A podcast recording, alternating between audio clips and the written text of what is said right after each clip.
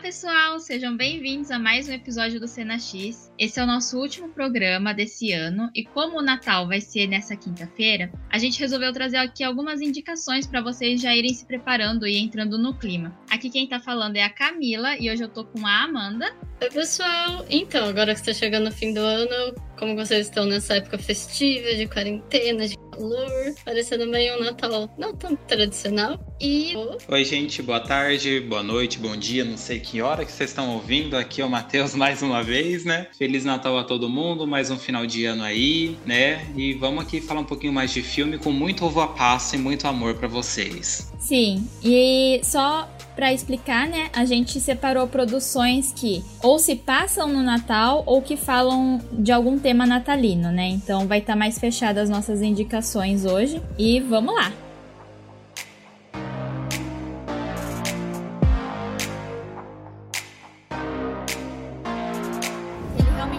Importa com o bem-estar da comunidade acima de qualquer coisa. Tipo, ele não se importa dele não estar tá ganhando dinheiro. E é nisso que ele é colocado contra o Sr. tribunal com Natal é totalmente o oposto de filmes, que é filme de Natal geralmente é, tem bastante, problema, tipo, nossa, mas por que que ele quer destruir o Natal? Acho que eu não compreendia muito bem aquilo na época, porque eu amava o Natal, né? Eu juntava a família é, toda. Mas é, era muito sempre... divertido, mas é esse, para mim esse filme ficou muito marcado porque teve um Natal que eu vivi porque uma na situação minha cabeça ficava assim, ah, ele é diferente das outras pessoas, mas e daí? Se não justifica. E eu lembro que esse foi uma coisa que é completamente chato no início do filme. Ele é irritante, é mesquinho demais, é o jeito que ele começa a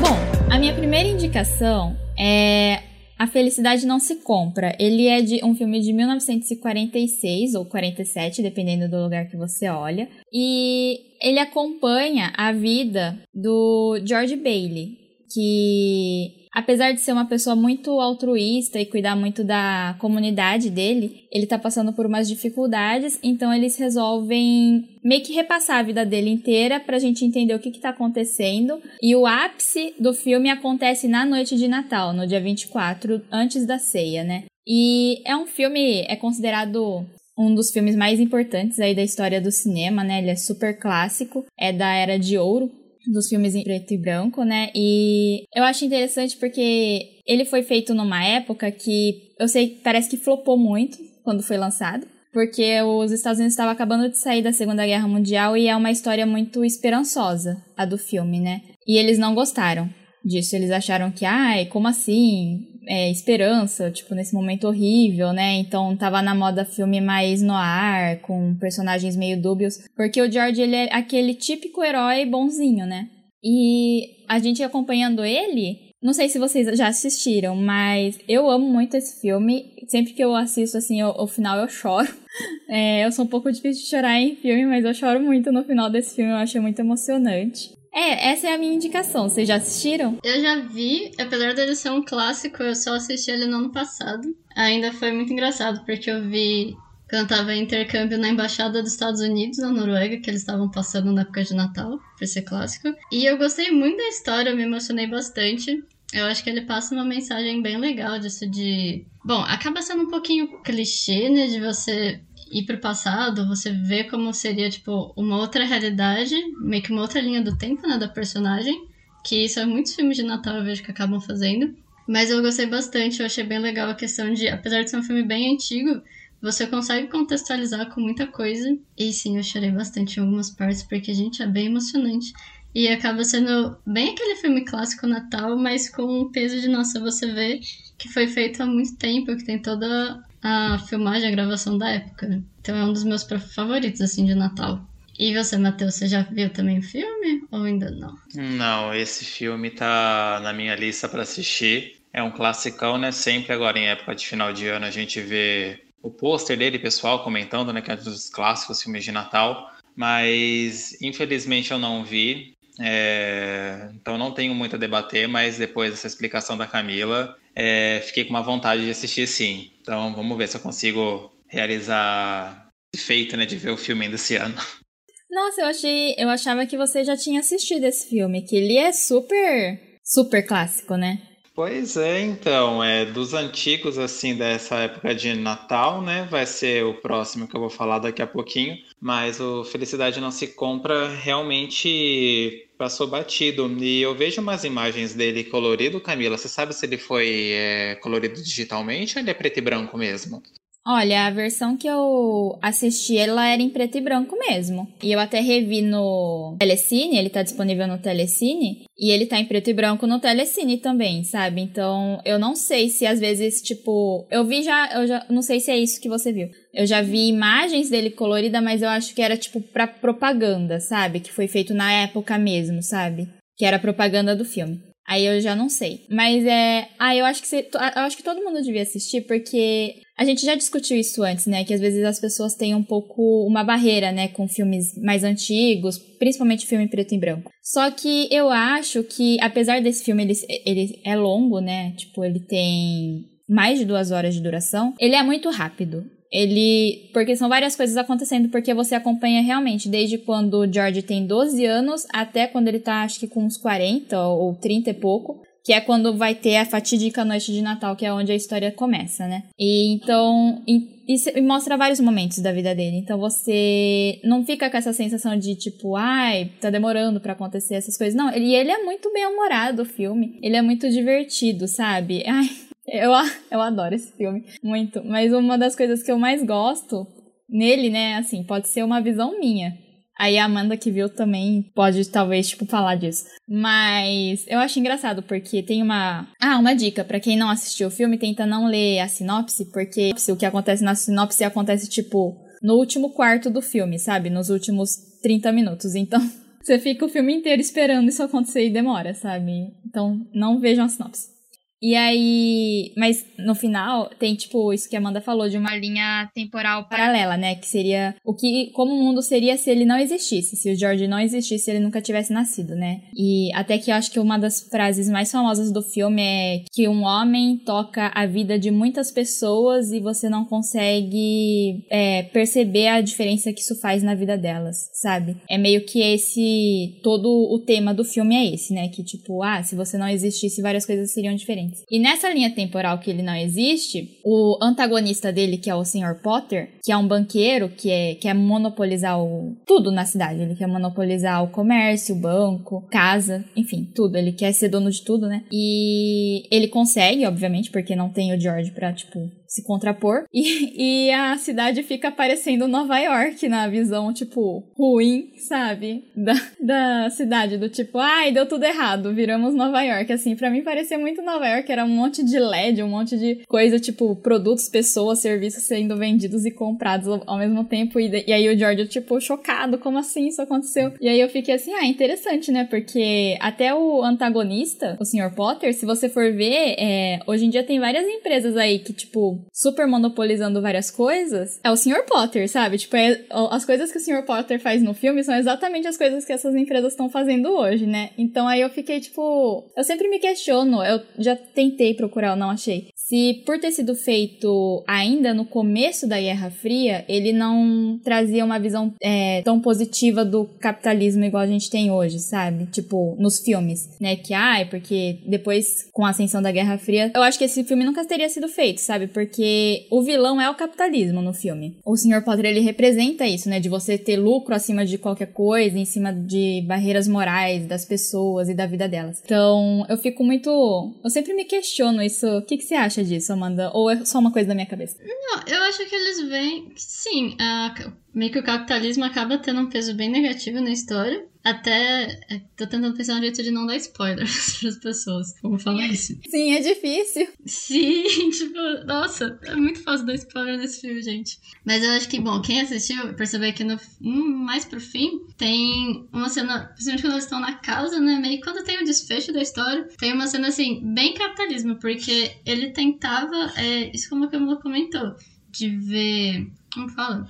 de ver a outra linha do tempo, ele achava que as pessoas ficariam melhores sem ele. Então, uma das coisas que eu acho bem interessante do filme é ele mostrar nessa linha paralela o, a personagem vendo como seria a vida das outras pessoas, porque ele achava muito que, nossa, todo mundo se, sem a minha pessoa vai ficar melhor. E aí ele começa a perceber que não, só que não é ele imaginando, ele realmente vendo como seria a vida das pessoas sem ele. E aí que ele começa a perceber que ele estava errado, que não era bem o que ele pensava que, como seria. E aí começa a envolver, parece muito, tipo, as pessoas tendo uma visão tendo uma vida meio negativa, mais difícil por conta de capitalismo. E até uma das cenas do desfecho principal que é muito tensa. E você vê que meio as pessoas se juntam, se unem contra o capitalismo e aí meio que ele fica bem. Assim, é meio que o desfecho, mas de um jeito bem sem spoilers, porque assistam pessoas. Mas... Então o título do filme Felicidade não se compra, esse então o negócio da compra mesmo. Então, pelo que vocês estão falando, tem toda a ver essa questão do capitalismo, né, que representa no filme. Eu achei que fosse mais uma sei lá, uma analogia com a expressão de comprar coisas assim, mas não, tem um fundo meio capitalista no, é, no filme, então. E realmente envolve muita questão financeira, tanto é que, é, é, tipo, desde o começo até o final, eles colocam de alguma forma a questão financeira e capitalismo no meio. Tipo, aí ou é por um problema por conta do capitalismo, por conta de falta ou excesso de dinheiro, mas sempre tem algum problema girando em torno do dinheiro. É, é, é porque, igual, é, a gente não explicou, mas o que, que o George faz no filme, né? Tipo, qual é o trabalho dele? Ele é dono de um banco, mais ou menos, que empresta dinheiro para as pessoas poderem construir as casas dela. Só que ele empresta a juros muito baixos, com quase nenhum lucro. Então, ele mesmo não tem muito dinheiro, apesar dele ser dono de uma instituição financeira. E ele é meio, tipo, visto como o errado pelo antagonista, que é esse banqueiro muito forte, o Sr. Potter, justamente por isso, porque como assim você tem que cobrar muito caro para as pessoas terem o direito básico de moradia, sabe? Enfim. E condições precárias de viver. Então, desde o início, o George, ele é muito essa pessoa. Ele, ele é muito altruísta, né, Amanda? Tipo, Sim. Que ele realmente se importa com o bem-estar da comunidade em, acima de qualquer coisa. Tipo, ele não se importa dele não estar tá ganhando dinheiro. E é nisso que ele é colocado contra o Sr. Potter, né? É, é, é daí que vem a rivalidade dos dois. É, e mostra muitas cenas de você ver que ele realmente, assim, mesmo ele sendo bancário, assim, não tô falando que bancários são pessoas ruins, não é isso.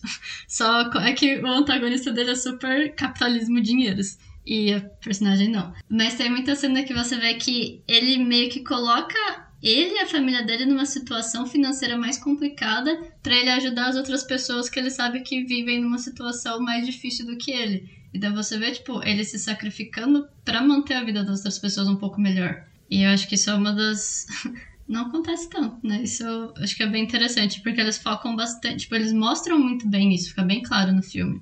Mas uma coisa que eu fico pensando até, que eu queria saber o que você acha, Camila, é a questão da a tradução do nome do filme. Porque em inglês ela é It's a Wonderful Life. Se você fosse traduzir literalmente, seria mais uma coisa, uma vida maravilhosa. Não, não tem essa questão do dinheiro da compra no título original. Sim, é verdade. É... Então, eu não sei, para falar a verdade, eu acho que eu não gosto de nenhum desses títulos. Eu não gosto nem do original e nem do que veio pro Brasil, né? Porque, ah, eu não sei, é que eu gosto tanto desse filme e eu não. Pra mim, nenhum desses títulos consegue transmitir o que, que é o filme de verdade, sabe? Tipo, pra quem não conhece ainda, né? Porque antes de eu ver, eu sempre ouvia todo mundo falar, todo mundo falar, e eu achava que era só, igual o Matheus falou, tipo, uma coisa, esse Felicidade Não Se Compra, era uma coisa mais, tipo, genérica de, sei lá, slogan, assim, que tem, sabe? Tipo, de fim de ano, não se compra tal coisa. E não é isso, né? Tipo, é muito maior a história. E se fosse para escolher um título, eu gosto do título, se eu não me engano, é de Portugal, que é uma estrela que caiu do céu. Alguma coisa assim, porque eu acho que daí tem mais a ver com a história. Porque para mim também o It's a Wonderful Life eu não. Eu entendo o porquê desse nome, principalmente por conta do final, mas aí eu fico meio tipo, ai não sei. Eu não sei, eu acho que nada traduz bem o filme direito, sabe? É, eu, sei, eu, fui, eu fui ver o título o traduzido faz pouco tempo, na verdade. Mas eu gostava, eu gosto do original porque eu acho que assim, traduz a questão. Bem a questão clima natalino e a questão de ele perceber que assim, ah, ele reclam, por uma época ele reclamava muito da vida dele. Então, assim, faz sentido essa questão de, nossa, ele, pra, por muitos, tipo, por muitas cenas é muito caos, é muito tipo, nossa, eu não quero essa vida, não gosto, não, não, e tretas e problemas financeiros, etc. E aí depois ele meio que vê um lado bom apesar desses problemas. Então eu vejo mais essa questão do título original por conta disso, dele conseguir mudar essa visão que ele tinha da vida dele de ser ruim, entre aspas, virar boa, mas que isso é uma coisa meio clichê que tem basicamente a maioria dos filmes de Natal. Aí a do filme por a tradução brasileira eu acho interessante por esse ponto de realmente é uma é, relacionar muito com dinheiro. Mas eu não sabia dessa tradução da, de Portugal e eu achei muito boa, porque faz muito sentido, assim. Pra quem, quem vê o filme sabe que, nossa, gostei, foi uma boa tradução. Não, assim, eu falando, eu de fora, né? Eu não vi o filme, então eu não posso dar muito palpite em relação ao título original ou o que foi traduzido. Mas é uma coisa que eu percebo é que a tradução assim dos títulos que vieram aqui pro, pro Brasil, né? Principalmente desses filmes mais antigos, eles meio que são um, um pouco de, de, um spoiler assim do que, que pode vir a acontecer a, o que acontece no filme. Tanto é que eu, na minha opinião, eu acho que tem muitos títulos em português que dá mil vezes a zero do que no título original de vários filmes, né? Então, esse daí eu achei bacana, né, justamente por conta dessa alusão que eles fazem com o capitalismo, porque Fiquei sabendo isso agora e me chamou bastante atenção, de verdade, para poder ver a história, porque quando, assim, de fora, vendo o título, ai, a felicidade não se compra, você me vem uma ideia de tipo, ah, deve ser aquele filme dramão que não sei o que, sabe, de um monte de gente sofrendo, sabe, na noite de Natal vai acontecer uma coisa maravilhosa, entende? Então, é, eu acho bacana, porque parece que antigamente eles tinham cuidado, assim, de meio que fazer uma, um título bacana para a versão em português, né? É, a gente pode pegar aí títulos assim de filmes mais de suspense, assim, que nem tem com a maldade na alma, nas garras do ódio, sabe? É uns filmes assim que, se você for parar para ver, são histórias ok, mas que pega uma coisa ou outra da personalidade de alguma personagem geral. Mas é só minha opinião assim sobre os títulos que eu queria falar que eu achei que seria interessante, porque na minha opinião assim é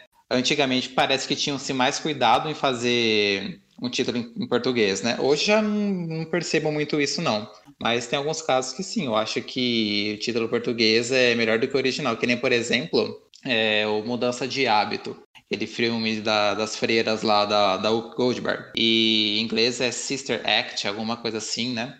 E mudança de hábito é perfeito, porque ela muda o hábito dela rotineiro, e hábito também é o nome da roupa das freiras, né? Então, mudança de hábito. Eu achei isso incrível, entende? Então, são algumas coisas assim que eu acho que a gente tem que bater palma para quem bota título em português aqui no Brasil. Sim, é, eu acho que eu tinha essa mesma visão que você, Matheus, antes de assistir o filme de ai, vai ser só, sabe, tipo, esse filme clichê. Assim, ele é clichê. A mensagem que ele passa no final é uma mensagem que você já viu várias vezes. Mas é o jeito que ele passa a mensagem que é muito boa. E eu acho que esse título, às vezes, por também ser muito clichê hoje em dia, né? Não sei na época que foi lançado aqui se ele era um título que chamasse mais atenção. É que, querendo ou não, quando a pessoa ouve falar desse filme, ela já ouve falar do tipo, ah, é um clássico de Natal, porque passa, não sei, pelo menos eu sempre ouvi falar que todo ano passa nos Estados Unidos nas televisões, sabe? Daí todo mundo vê. Então, eu acho que fica um pouco difícil mesmo você não ter essa ideia de que ah, vai ser todo esse drama de Natal, e, enfim, essas mil histórias que a gente já viu várias vezes, né? É, então, gente, o filme que eu trouxe é De Ilusão Também Se Vive, ou se não, tem um outro título que circula por aí, que é Milagre na Rua 34. Ele é um filme de 1947, vem aí um ano depois é, do Felicidade Não Se Compra. E a história dele é que mostra o senhor Chris Kringle, né, que é um velhinho muito simpático, que está andando por Nova York, assim, sem compromisso nem nada. Até que acontecem situações e tudo mais, onde ele é meio que contratado aqui às pressas para interpretar o Papai Noel num desfile que está tendo no final de ano, né? E o pessoal gosta muito do carisma dele e tudo mais, né? E quem está organizando esse desfile, eu acho que é uma loja bem tradicional nos Estados Unidos, não sei se existe ainda, que é a Macy's, alguma coisa assim. Eu não anotei aqui. Mas enfim, aí o que, que acontece? Essa loja contrata esse senhorzinho, né, para fazer para atender as crianças em final de ano. Então a criancinha entra lá na fila, fala: "Ah, o que que você quer de Natal?", que não sei o que para conversar com o Papai Noel, né? O que acontece é o seguinte, ele se autodenomina Papai Noel. Ele fala: "Não, eu sou Papai Noel".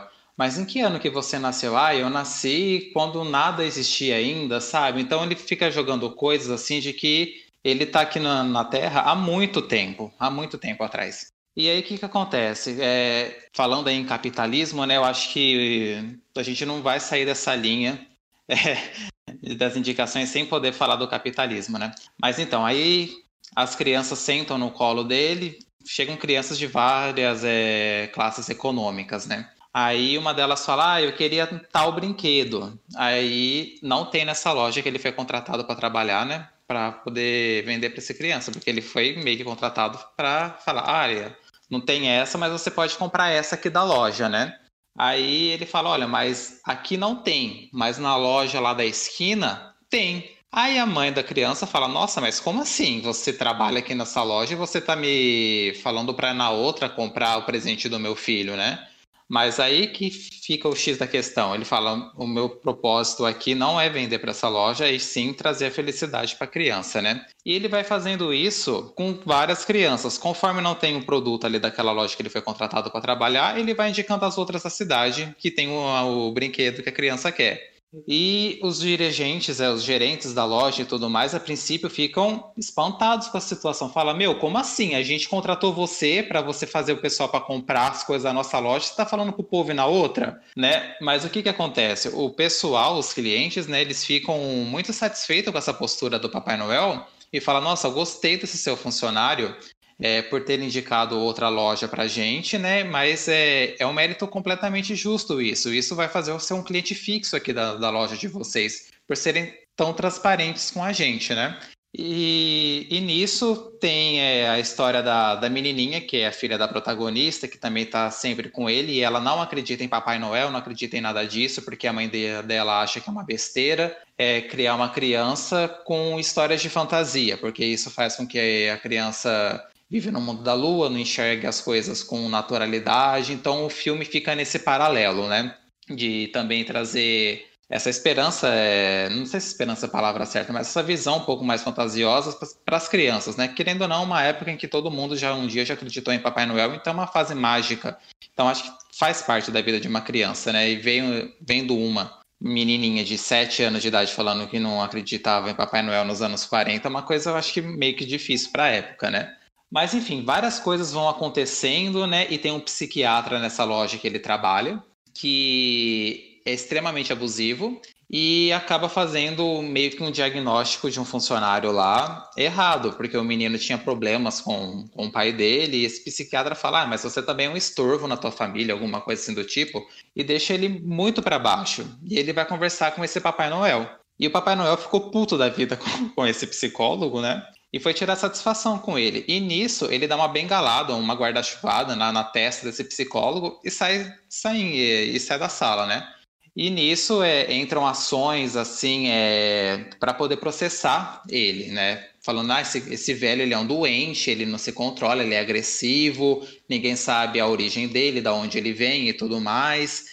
E vamos internar esse cara, colocar ele no manicômio, porque ele é um perigo para as crianças. Como é que assim a gente pode deixar uma pessoa que agride as outras, assim, trabalhar com público infantil e tudo mais? E isso acaba no tribunal. E o advogado do Papai Noel tem a difícil missão de comprovar judicialmente de que ele realmente é o Papai Noel. Então o juiz falava: qual que é o seu nome? Ah, meu nome é Chris Kringle, eu sou Papai Noel, que não sei o que, ele tá jurando. E aí o filme vai rodando em cima disso e em cima também da trama da, da menininha, né? Mas essa trama era um pouco mais secundária na minha visão. Então acontece várias coisas, também não vou dar spoiler do filme, em que as situações vão se casando e sim, né, eles comprovam de que ele é o Papai Noel, então ele é absolvido de todas as críticas e tudo mais. Mas é um filme assim que para mim é foi um, um, clássico né, de Natal, né? É, eu perguntei até da Camila do, do filme anterior se tinha se ela viu na versão colorida, porque eu sei que o De Ilusão Também Se Vive tem uma versão colorida. E se você for pesquisar no YouTube, tem trechos assim do filme em colorido e tudo mais, mas eu vi em preto e branco também. E fica é, essa mensagem, né, de ver você, a realidade de, de um outro ângulo, né? De, ah, será que eu realmente acredito nisso? É, no ponto de vista da criança, né? Eu não acredito nada é, de é, contos de fadas, de princesas, e a minha mãe me cria desse jeito, eu acho que tá tudo bem, sabe? E ele querendo converter a situação para que ela tenha um pouco mais de infantilidade, vamos dizer assim, dentro da sua própria infância, porque é uma menina completamente cética, ela tem dificuldade para fazer amizades e tudo mais, né? E tem esse bloqueio em acreditar as coisas. Então ele entra com esse propósito de trazer essa visão do Natal, da magia do Natal, né, para trazer toda a reviravolta no final do filme. Mas é falando um pouquinho sobre o protagonista, né, ele foi interpretado pelo ator Edmund Gwynn, que é de um carisma imenso. É, o, o, personagem dele, o Papai Noel, né? Que tá entre uma das minhas atuações preferidas de atores coadjuvantes. Digo isso tranquilamente, porque você vê ele, dá uma vontade de abraçar aquele velhinho. Juro para vocês, é, é uma atuação tão serena, tão tranquila, que ele acabou ganhando o Oscar de ator coadjuvante. E o carisma dele deixa o filme se levar durante toda a duração. É um filme de uma hora e quarenta, não é tão grande assim, mas toda vez que ele entra em tela você se apaixona e você fica de cara com as coisas com que as pessoas tentam fazer para prejudicá-lo. Fala, meu Deus do céu, como assim você tem coragem de fazer isso com esse velhinho? Né, e tudo mais. Então, para mim, o ponto forte é, do filme é a atuação do, do Edmund, né? Apesar de ter uma história bem clichê, assim, e tudo mais, né? De trazer a magia do Natal para a vida das pessoas, é, de reconciliar é, crenças e relações que também apresentam isso no filme.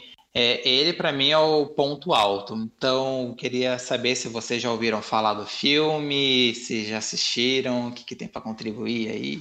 Então, é...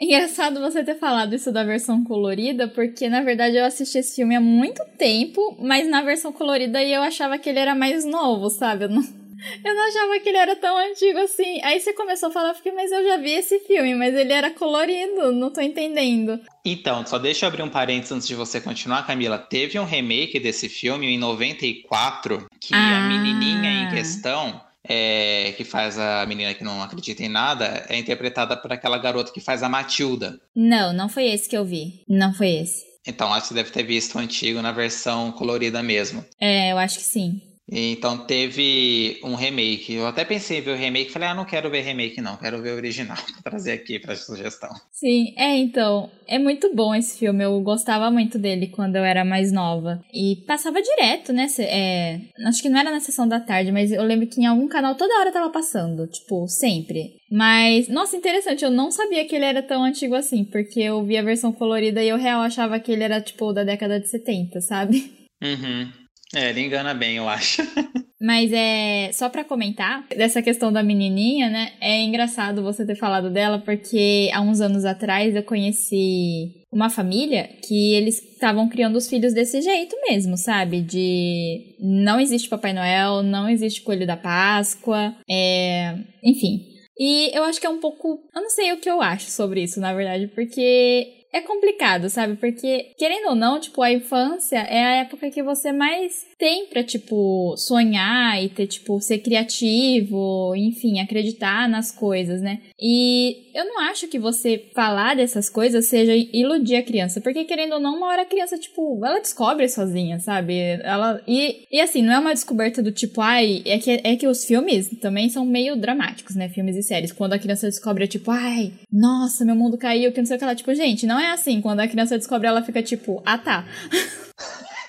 Exatamente. Eu acho que depende um pouco. Eu acho que depende da forma como a criança descobre também. Mas aí não dá pra saber. De qualquer forma, tem muitos. Muita gente vê de um jeito muito dramático, que às vezes não é assim. Nem, não sei, vocês lembram quando vocês, vocês acreditaram alguma vez que existia Papai Noel e depois não mais? Ai, menina, eu acreditava. Ah, sim, eu acreditava, mas eu era muito pequeno e tinha a festa de confraternização da firma que meu pai trabalhava, né? Então chamava todos os funcionários e tudo mais, eles metiam qualquer cara lá para se vestir de Papai Noel para trazer os presentes pro filho dos funcionários, né? E eu acho que isso era o quê? Alguns dias antes do Natal, alguma coisa assim, né? Então, na minha cabecinha, imagina, aqui no Brasil um calor desgraçado que é o verão essa época do ano, né? Eu falava, vai, amanhã eu vou ver Papai Noel, vou acordar, o tia vai estar nevando, que não sei o que, sabe? Então Quando eu acordei e vi que não tinha neve nenhuma, eu falei, ah, o que que tá acontecendo? Mas ele vai vir mesmo, Papai Noel? Eu perguntava, porque a gente associa muito, né, com a imagem do Natal que vem de fora, né? De neve, de toda aquela decoração de luzinha e tudo mais. Então eu caí nesse conto de que, tipo, próximo do Natal ia nevar no Brasil em pleno verão. Mas fazer o que eu era pequeno. Não, quando eu era criança eu tinha uma forte convicção de que em dezembro ia nevar. Tipo, todo ano. E nunca nevava, mas no ano seguinte eu ainda acreditava, sabe? Porque, sei lá, chegava. É que eu não entendia as estações, né? Eu acho. Tipo, eu não sabia que, sei lá, é quando acaba o inverno, ele acaba, começa o calor. Eu não sei o que eu pensava sobre isso. Mas eu lembro que, tipo, direto eu conversava com a minha avó e com a minha mãe, do tipo, sei lá, em julho, junho, que é quando tá mais frio aqui, né? Tipo, que eu lembro assim, né? Fazia muito frio, eu ficava, não, mas olha só como tá frio agora. Se continuar assim, vai esfriar mais, em dezembro vai nevar. Todo ano. Lá em dezembro, né? Acho que a gente acaba se iludindo muito mesmo. Porque você pega a maioria dos filmes de Natal, sempre é com neve. Então a gente acaba crescendo, tipo, putz, Natal com neve, com luzinha. Eu lembro que eu gosto muito de Natal, então decoração tudo. E quando eu era criança eu ficava mais chateada, porque eu sabia que não nevava. E aí eu assistia os filmes, os desenhos e ficava naquela de putz, a gente vai ficar passando calor, podia ter neve, né? Seria legal. Mas não acontece no Brasil. Pois é, né? Como diria o filme, o título de ilusão também se vive. Um dia a gente já entrou nessa. É, eu acho é bem interessante essa questão, né? De tipo, o quanto a gente associa o Natal com neve e vermelho, né? Porque na faculdade eu tive que fazer uma campanha de Natal em um projeto, né? Com um grupo de amigos. E foi muito difícil a gente, tipo, não colocar essas coisas no trabalho, sabe? Porque tá muito forte, né? No nosso imaginário, assim. E aí a gente queria fazer, tipo, uma coisa que não remetesse, né? Que fosse uma coisa mais centralizada pro Brasil mesmo. Nossa, foi difícil. Mas eu, o que eu acho que assim, é, quando eu for falar do segundo filme eu explico um pouco, mas é que eu não gosto muito do Natal. Tipo, não, quando eu era criança eu já não gostava muito. Mas eu sempre gostei muito de filme de Natal, né? E eu, eu gosto dessa coisa de, tipo, deles resgatarem essa mágica de, tipo, Sabe? Tipo, são essas lições que são sempre clichês que você já ouviu várias vezes, mas assim, eles é sempre bonitinho, sabe? E é, é sempre aqueles filmes que te dão um, a, aquece o coração, sabe? Você fica feliz, né? Então, esse filme principalmente, eu acho que toda a cena do tribunal, ela é muito fofa. E você fica tipo, gente, parem de fazer isso com ele, por favor, sabe? Enfim, ai, é, é maravilhoso esse filme. Eu não sei, eu acho que talvez algumas pessoas já tenham assistido, mas é essa versão que você falou com a atriz, né, da Matilda. Mas eu acho que deviam assistir a original mesmo, porque ela é muito boa, ela é muito fofa. Sim, sim, é demais, assim, é... Não por ser só um filme natalino, por ser filme clássico de filme antigo, que eu gosto bastante, né, de assistir, mas o que me faz lembrar muito, né, a questão do filme é realmente a atuação do Edmund Gwynn, porque quando a gente até combinou de fazer esse podcast, né, a primeira sugestão de filme de Natal que me veio foi essa daí por conta de me remeter à imagem dele e tudo mais, e porque a história em si mesmo eu lembrava de pouca coisa e falava, nossa, eu lembro que tinha um rolê de, de advogado, de tribunal, mas como é que vai me encaixar isso no filme de Papai Noel?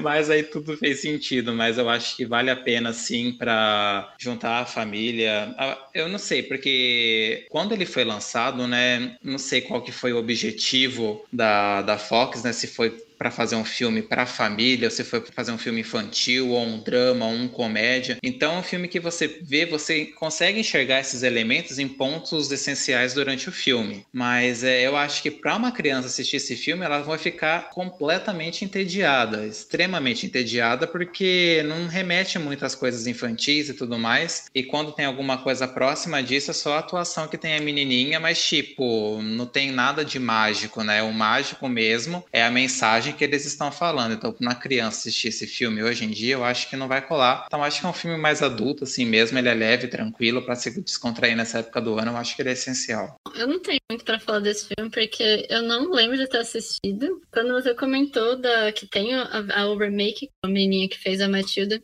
eu tive uns flashbacks, porque eu lembro de ver filme dela de Natal, mas eu não, sim, não lembro nem da história, sabe? Eu lembro de ver a personagem mas vocês comentando parece bem interessante essa questão de juntar, tipo, realmente juntar tribunal com Natal é totalmente oposto de filmes, que filme de Natal geralmente é, tem um problema, mas luzes de Natal, decoração de Natal, tipo, pessoas fazendo tretas, mas resolvendo, depois espiritualidade. Então, não soa como um filme muito clássico de Natal, mas eu achei bem interessante, pelo que vocês contaram. E agora vou para minha primeira indicação, que é um filme assim, bem. Já que a gente comentou um pouco sobre infância, esse é um filme, na verdade não é um filme, é um curta da Disney, de que eu lembro de quando criança, todo Natal eu assistia, eu achava super fofinho, que é o Mickey Christmas Carol. Ele não tem uma tradução, eles não traduziram o título, né? Mas é um curta de uns 26 minutos que conta meio que a história. Não conta a história do Mickey, porque o Mickey nessa, nesse filme ele é personagem secundário. É mais a história do Scrooge, que é o seria o tio Patinhas. E é bem aquela, aquele clichêzinho. Ah, ele era muito rico, então ele pagava mal os funcionários, ele tratava as pessoas muito mal. E aí, na noite de Natal, ele recebe a visita dos três fantasmas. Que aí é uma, é uma adaptação também né, da história do Charles Dickens, do Conto de Natal. E esse curta foi lançado pela Disney em 1983. E eu acho muito gostosinho de ver, porque, assim, principalmente para criança, é uma história bem curtinha, né? 20 minutos. Mas eu acho bem interessante o jeito que eles desenvolvem. Porque, por exemplo, começa com o tio Patinho sendo aquela pessoa super rancorosa, super nossa egoísta, bem clichê ruim, pessoas, sabe, não muito legais. E aí ele acaba duvidando e ele recebe a primeira visita do fantasma do passado, que é o grilo falante. Isso eu achei legal porque a Disney pega tipo, personagens do universo da Disney para ser os fantasmas. E aí o grilo falante ele mostra como que ele era, a personagem era antes. E o Scrooge, ele era uma pessoa totalmente diferente dessa pessoa ambiciosa, sabe, cruel, egoísta. Ele era uma pessoa super tímida, boazinha. E aí ele mostra, tipo, olha, você, como você era, tipo, por que que você virou assim? E aí mostra cenas, tipo, não muitas cenas, mas você percebe por que que ele vai se tornando assim. E mesmo assim ele duvidando do tipo, ah, eu só quero ficar na minha casa, me deixa embora, tipo, sai daqui, super resmungando. E aí ele tem a visita do fantasma do presente, que é o Willy, que é o gigante do pé de feijão, em que ele vê como que tá sendo. Ele tem um único funcionário na empresa dele,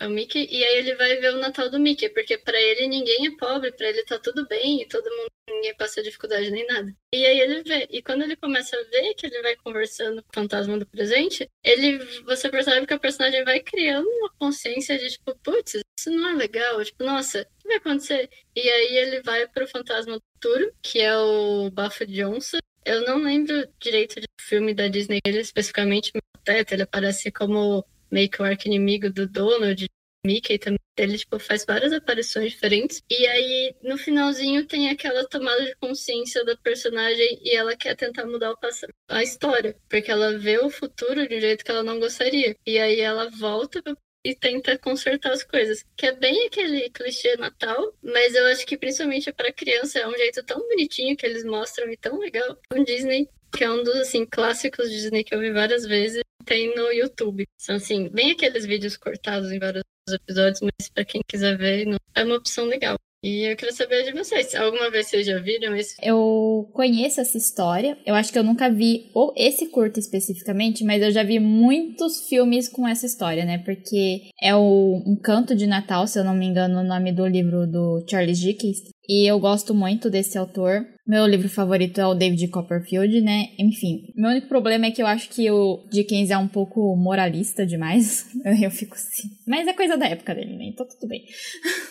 E até eu acho esse filme, essa história um pouco meio moralista, né? De tipo, ah, porque como se essa experiência dele reviver fosse, tipo, mudar toda a vida dele, toda a visão de mundo dele. Eu não acho que seria isso. Eu acho que daqui dois meses ele voltaria a ser o que era, né? O Scrooge. Mas, mesmo não vendo esse filme, ele já foi muito adaptado, né? Tem o Fantasmas do Scrooge, que é da Disney mesmo, que é com o Jim Carrey, né? Que foi com captura de movimento, né? Se eu não me engano. Passava, eu acho que na, na TV Cultura, eles tinham aqueles videozinhos que eles mostravam histórias clássicas, e aí eu lembro que tinha um, e aí era bem pesado, tipo, tinha umas pessoas assim, é, com o braço amputado aparecendo, sabe? Aí, não sei se era tão para criança, mas enfim.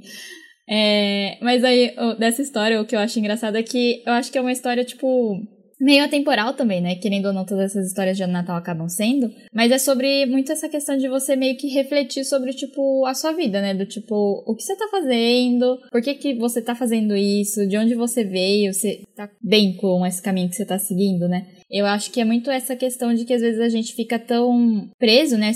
No caso do Scrooge ou do tio, tio Patinhas, né, nessa versão, fica tão preso assim, sei lá, no dia a dia e tá resolvendo as tretas do dia a dia e, ai, ah, tenho que ter mais dinheiro, tenho que ter mais isso, que não sei o que lá. Enfim, e você acaba não percebendo o que tá acontecendo ao seu redor, sabe? Às vezes é que ele realmente não prestava atenção no que estava acontecendo. Para ele, como ele estava bem, as outras pessoas estavam bem, né? Mas essa é a minha visão, né? Mas só dessa história, só para finalizar o que eu tenho para dizer, é que tem um, um filme que eu acho engraçadíssimo, que chama as minhas ex-namoradas, alguma coisa assim, os fantasmas das minhas ex-namoradas, que é exatamente o mesmo filme, só que aí é um cara que ele é tipo playboy e aí ele é visitado pelos fantasmas das namoradas do passado dele, sabe? para ele meio que rever essa questão, assim, né? De tipo, ai, você vai ficar só ficando com um monte de gente, você não vai ficar com ninguém, sabe? Uma coisa assim. Então, eu acho engraçado que até adaptaram isso, esse, essa história. Bom, eu nunca assisti, mando essa versão, mas a história a gente já viu aí em outros títulos, que nem a Camila já falou aí dos Fantasmas de Scrooge, que é do Jim Carrey, né, que ele faz lá. Eu vi faz muito tempo atrás essa versão do Fantasmas de Scrooge, então não tenho muito a falar muito porque eu não lembro mesmo. Mas essa questão de que nem de moral aí que a Camila tava falando, né, de pessoas que são muito moralistas, eu acho que ninguém tem moral nenhuma para ser moralista nessa vida. Já começa a partir desse ponto, né? É, e uma coisa a gente vai discutir ainda mais para frente ainda no, nesse episódio é essa questão de dessas reflexões, tipo, ah, o tipo de pessoa que você é, o tipo de pessoa que você foi, o tipo de pessoa que você pode ser, vem sempre na época de Natal. Então, por que não pode ser em outra época do ano, entende? Será que é porque é final de um, de um ano para você refletir tudo aquilo que você fez de janeiro até agora em dezembro, sabe? Mas é uma coisa que, tipo, não, não sei se me irrita, mas me incomoda um pouco, porque eu acho que esse é um exercício pra gente fazer durante toda a nossa vida, assim, sabe? É, ai, o que, que eu tô fazendo de errado? O que, que eu posso fazer para melhorar, sabe? E que nem Ai, a magia, o espírito natalino é meio é, contestável isso. O que, que é o espírito de Natal? Eu acho que isso é uma interpretação muito pessoal e varia de pessoa para pessoa. Mas, claro, falando de um curta de animação da Disney e tudo mais, deve ser bem interessante porque cada personagem é representado por um personagem da Disney. Eu não fazia a mínima ideia disso, é, parece ser bem interessante. Eu acho que para criança é bom assistir, primeiro porque tem toda essa magia do Natal envolvido e também para elas já começarem desde pequena já exercitar essa maneira de se autoavaliar, né, para ver o que, que, pode ser feito de bom, melhor no seu dia a dia, o que pode ser mais bacana para ajudar um amiguinho, para se tornar uma pessoa melhor. Então, acho que são obras assim que, por mais moralistas que sejam, faz é, a gente meio que refletir sobre os nossos próprios atos, né? Mas gostei da indicação, Amandinha. Vou deixar aqui na lista e aonde tem tem disponível para ver em algum lugar? Tem no YouTube, sei por quanto tempo, mas tá lá é que aí é aqueles vídeos cortados, você vai vendo por partes. É só um, só um plus que eu quero adiantar do que vocês comentaram. Tem, acho que essa questão moralista tem um pouco, sim, até por conta de histórias, principalmente histórias contadas para crianças, geralmente tem uma moral por trás. E, então, acho que assim, eles eu não, eu não li o original do, pra falar a verdade, assim, pra comparar o quanto foi, quanto eles pegaram, né, pra se basear. Mas o que eu acho interessante do filme da, da, do curto da Disney é porque eles colocam esses os diferentes fantasmas meio porque assim, a personagem, o Scrooge, ele, assim, ele não é que ele não se, ele realmente não se importava muito com as outras pessoas, isso fica bem nítido. Tipo, você vê que ele não conseguia enxergar uma realidade que não era dele, de uma pessoa rica, mas você vê que ele não se importava, sabe? Ele, tudo para ele girava em torno dele ter dinheiro e dele ganhar. Porque até eles contam que ele tinha um sócio, que era o Pateta, e aí o sócio morre, e ele precisava, tipo, o sócio dele deu dinheiro para ele enterrar, para fazer o velório e tudo. E ele não faz isso. Ele joga o sócio dele para enterrar no mar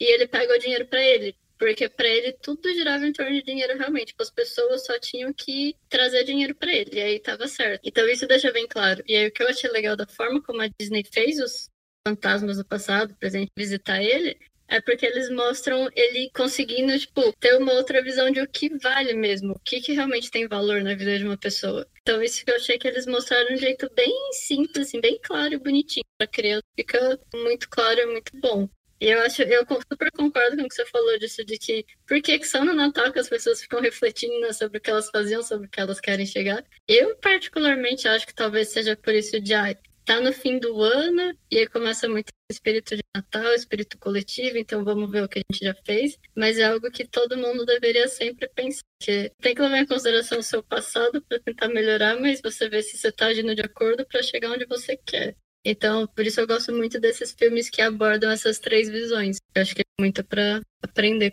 Sim, é. O, quando eu falei da questão moralista, né, é mais ou menos isso no que vocês falaram, sabe? Tipo, o que me incomoda não é a mensagem em si, mas é que, principalmente por ser um clássico de Natal, e aí passa todo ano no Natal, aí as pessoas já estão, sei lá, refletindo. Aí eu acho que elas podem até ver o filme e ficar assim, ai, nossa, real, vou refletir aqui. Só que assim, dia 5 de janeiro a pessoa já nem lembra mais. Então, o meu problema é mais nisso, não é tanto na mensagem é, que querem passar de ser moralista, mas é tipo, a, aí a pessoa pega só isso e ela não aplica, né? Tipo, ela só só usa isso naquele momento, né? É isso que me incomoda um, pouco, né? Por isso que eu acho que é por isso que eu gosto de filme de Natal, é porque eu vejo eles todo durante o ano todo, né? Então, é sempre bom você ver, tipo, porque sempre vai trazer algum tipo de reflexão, né? E são reflexões que você tem que fazer, sei lá, o ano todo. E essa questão, Anda falou, ah, o, espírito coletivo, né? Que é uma coisa que eu questiono muito, é essas questões de caridade no Natal, sabe? Tipo, não que não tenha que ter, tem que ter. Mas aí você vê a pessoa, tipo, ela não faz nada o ano inteiro, tipo, sei lá, nem olha direito pra cara da pessoa que tá na, do lado dela na rua. Aí chega no Natal, começa a doar um monte de coisa, e eu fico assim, mas será que não seria melhor você tentar aplicar isso num pouco a pouco no dia a dia, sabe? Será que não ajudaria mais a sociedade, tipo, se fosse distribuído no ano inteiro em vez de ser concentrado em uma única data, né? É mais essa parte, assim, que me incomoda, na verdade, né? Mas eu gosto bastante dessa história. E tentem ler o livro, ele é curtinho e ele é fofinho, é fácil de ler, gente. Não, não é difícil. Então, eu acho que isso que você comentou, Cami, tem muito a ver com consistência, né? Porque eu vejo até, por exemplo, vai, chega a virada do ano que um monte de gente fala, vou ser minhas metas para ano que vem, sei que. E aí a pessoa fica pouquíssimo tempo fazendo e depois já desiste e deixa pro outro ano, sabe? Vai, fica adiando. E eu super concordo. Eu até fazer um. Não causar tretas, mas de até eu vejo muitas pessoas tipo, vão na igreja e acham que assim, só por estar indo na igreja tá super ajudando, super. Tipo, ai, doei uma cesta básica pra uma família no Natal. E aí depois realmente não faz mais nada. E aí você fica assim, por que, que você realmente fez isso? Porque se você quisesse ajudar, você continuaria, né? Você seria consistente. Não tá, tipo, só indo, só vou na igreja, só vou doar hoje, só vou ajudar no Natal e o resto do ano, whatever. Sim, eu não, nem vou me aprofundar nesse detalhe de igreja e tudo mais, porque eu vou acabar com isso daqui. A gente vai sair muito fora da, da pauta do episódio. então vamos deixar quieto. não, mas eu super concordo com você, mano. Não, mas é isso mesmo, sabe? Tipo, é exatamente isso que você falou, tipo, da cesta básica. Você vai lá e doa uma cesta básica pro Natal, mas, tipo assim, a pessoa precisa comer o ano inteiro, gente. Não é só na ceia de Natal, sabe? É, então, tipo, ah, é, a fome da pessoa pobre é sazonal, né? É só de final de ano e na época do frio para distribuir sopão. Ah, pelo amor de Deus, sabe? É, então. Ah, adorei, adorei essa parte da, da nossa conversa. Mas então eu vou falar aqui do meu próximo filme, que né, também tem uma mensagem aí anticapitalista. é o Grinch. Aí eu vou falar da versão do Jim Carrey, né? Eu revi, eu assisti, na verdade, pela primeira vez. O curta que tem disponível, ele é, dá pra você achar de graça, assim. Não tem no YouTube, eu acho, você tem que pesquisar, mas se você digitar, tipo, Grinch, década de 60, parece, sabe? É uma animação bem simples. E o porquê eu gosto desse filme, né? Porque primeiro eu me identificava com o Grinch quando eu era criança, né? Porque como eu já disse, eu não gostava do Natal. Eu gostava de ganhar brinquedo, lógico, quem não gosta. Mas eu não gostava de ir em festa, sabe? Tipo, de estar na reunião, enfim, por questões familiares, né? E foi só depois que eu fiquei adulta mesmo, assim, tipo, depois de uns 20 anos, que eu comecei a dar mais importância a isso, né? Então, igual o Grinch, eu entendi o sentido do Natal, aqueles. é, mas eu gosto muito dele porque ele questiona justamente essa. Isso que a gente acabou de falar, né? Tipo, porque é só no Natal, né? Porque para muitas pessoas, e aí o Grinch achava isso também, que o Natal é sobre você comprar coisas e dar presentes e receber presentes, né? Não sobre outras coisas. E a, o grande virada, né, da história. Gente, eu vou falar o final, porque, enfim, é, eu acho que todo mundo conhece a história do Grinch. Se não conhece, fique avisado, eu vou falar aqui o final. É, ele rouba todos os presentes lá dos Ken, da vila dos Ken, que ele odeia os Ken. E ele quer estragar o Natal, ele odeia o Natal. E aí ele rouba todos os presentes, rouba todas as decorações, só que aí no dia seguinte os Kens estão comemorando o Natal do mesmo jeito. E aí ele fica tipo, ah, então eu acho que o Natal não é sobre presente ou sobre você comprar coisas e ter a melhor decoração, sabe? É sobre outras, outras coisas. Né? E eu acho que é sempre bom lembrar, porque, querendo ou não, tipo. Chega nessa época, não só, sei lá, em questão familiar, mas assim, pela internet. Então, e aí você liga a televisão, aí tipo, ai, oferta de brinquedo não sei por quanto. Sobe todos os preços de todas as coisas, porque as pessoas sabem que vão estar vão tá sendo compradas, né? Então as, as lojas sobem todos os preços. E é, eu gosto dessa história por conta dessa mensagem, sabe? Eu acho que é uma mensagem que as pessoas deviam às vezes se lembrar mais, né? Tipo, mas não igual a gente estava falando, não só no Natal. Não devia lembrar disso só no Natal, né? Tipo, ser mais consciente sobre isso no ano inteiro, talvez. Porque, não sei se vocês conhecem o Dr. Seuss, né? Que é o escritor infanto-juvenil. Infanto-juvenil não, ele é infantil. Lá dos Estados Unidos, que deu origem ao Grinch, ao Lorax, ao Gato de Chapéu, esses filmes mais infantis, né? Que eu conheci pelo, primeiro pelos filmes, depois eu fui ver os livros. E ele tinha muito essa visão de questionar a sociedade que a gente tá, né? Inclusive no Lorax, a história original, ela é totalmente contra o capitalismo, sabe? Tipo, o capitalismo é o vilão que matou todas as árvores, né? Na adaptação que fizeram, mudaram isso e aí tem tipo uma redenção, enfim. Mas eu acho que é muito bom. E eu não sei, eu acho que vocês já viram esse filme porque ele passava na sessão da tarde, né? Tipo, todo ano. Eu assisti o Grinch quando eu era criança. Que eu lembro que sempre passava na TV. Ah, nossa, muito tempo. Eu gosto muito do Grinch, é só que assim, eu sempre, eu amo Natal, eu sempre gostei muito do Natal. Mas mesmo assim, eu faz total sentido, tipo, por que, que o Grinch não gosta? Porque... Mas eu acho muito legal a história, eu acho muito engraçado. É um dos, assim, meus filmes, principalmente Natal, criança, favoritos. Eu acho legal que ele quebra um pouco como o padrão que aparece, Sim, ele quebra bastante padrão. Eu vi o Grinch, nossa, mas faz muito tempo atrás. É, eu vi a versão do, do Jim Carrey, né? Não sei se tem alguma outra. Acho que saiu uma animação esses anos atrás, né? Mas eu não cheguei a assistir, não. Eu lembro que quando eu assisti me irritava um pouco porque me assustava um pouco aquela aparência daquela coisa, me incomodava bastante, tipo, nossa, mas por que que ele quer destruir o Natal? Acho que eu não compreendia muito bem aquilo na época, porque eu amava o Natal, né? Eu juntava a família toda, os meus primos sempre na minha faixa etária, então a gente brincava muito, então para mim era uma uma época do ano que eu esperava sempre para poder reunir a família e tudo mais, mas como o tempo passa, né? A gente vai perdendo alguns laços, vai perdendo alguns contatos. Então, hoje, para mim, é uma data que eu acho bonita assim, mas não fico dando, dando tanta importância assim, sabe? É uma coisa pessoal minha, mas enfim. Então, eu acho bacana justamente isso que você comentou, Amanda, porque ele quebra um padrão de tipo, Natal, é espírito natalino, vamos se juntar, tudo que não sei o que, né? Amor, paz, né? Coletividade. Um cara que quer foder com todo esse rolê, né? Quer acabar com tudo.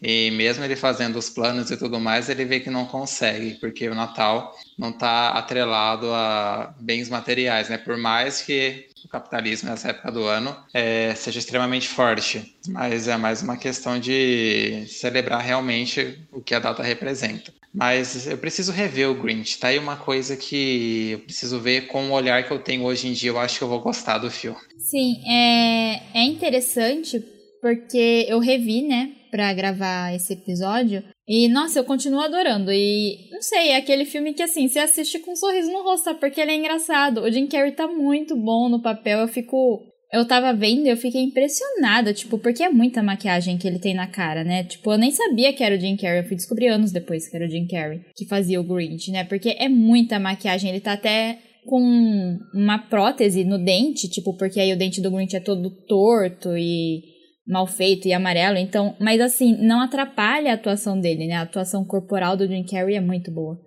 E sobre essa adaptação, Matheus, é, pelo mesmo estúdio que fez o meu malvado favorito. E uma das razões do porquê eu não assisti essa adaptação é porque eu ouvi todo mundo falando que transformaram o Grinch no Gru.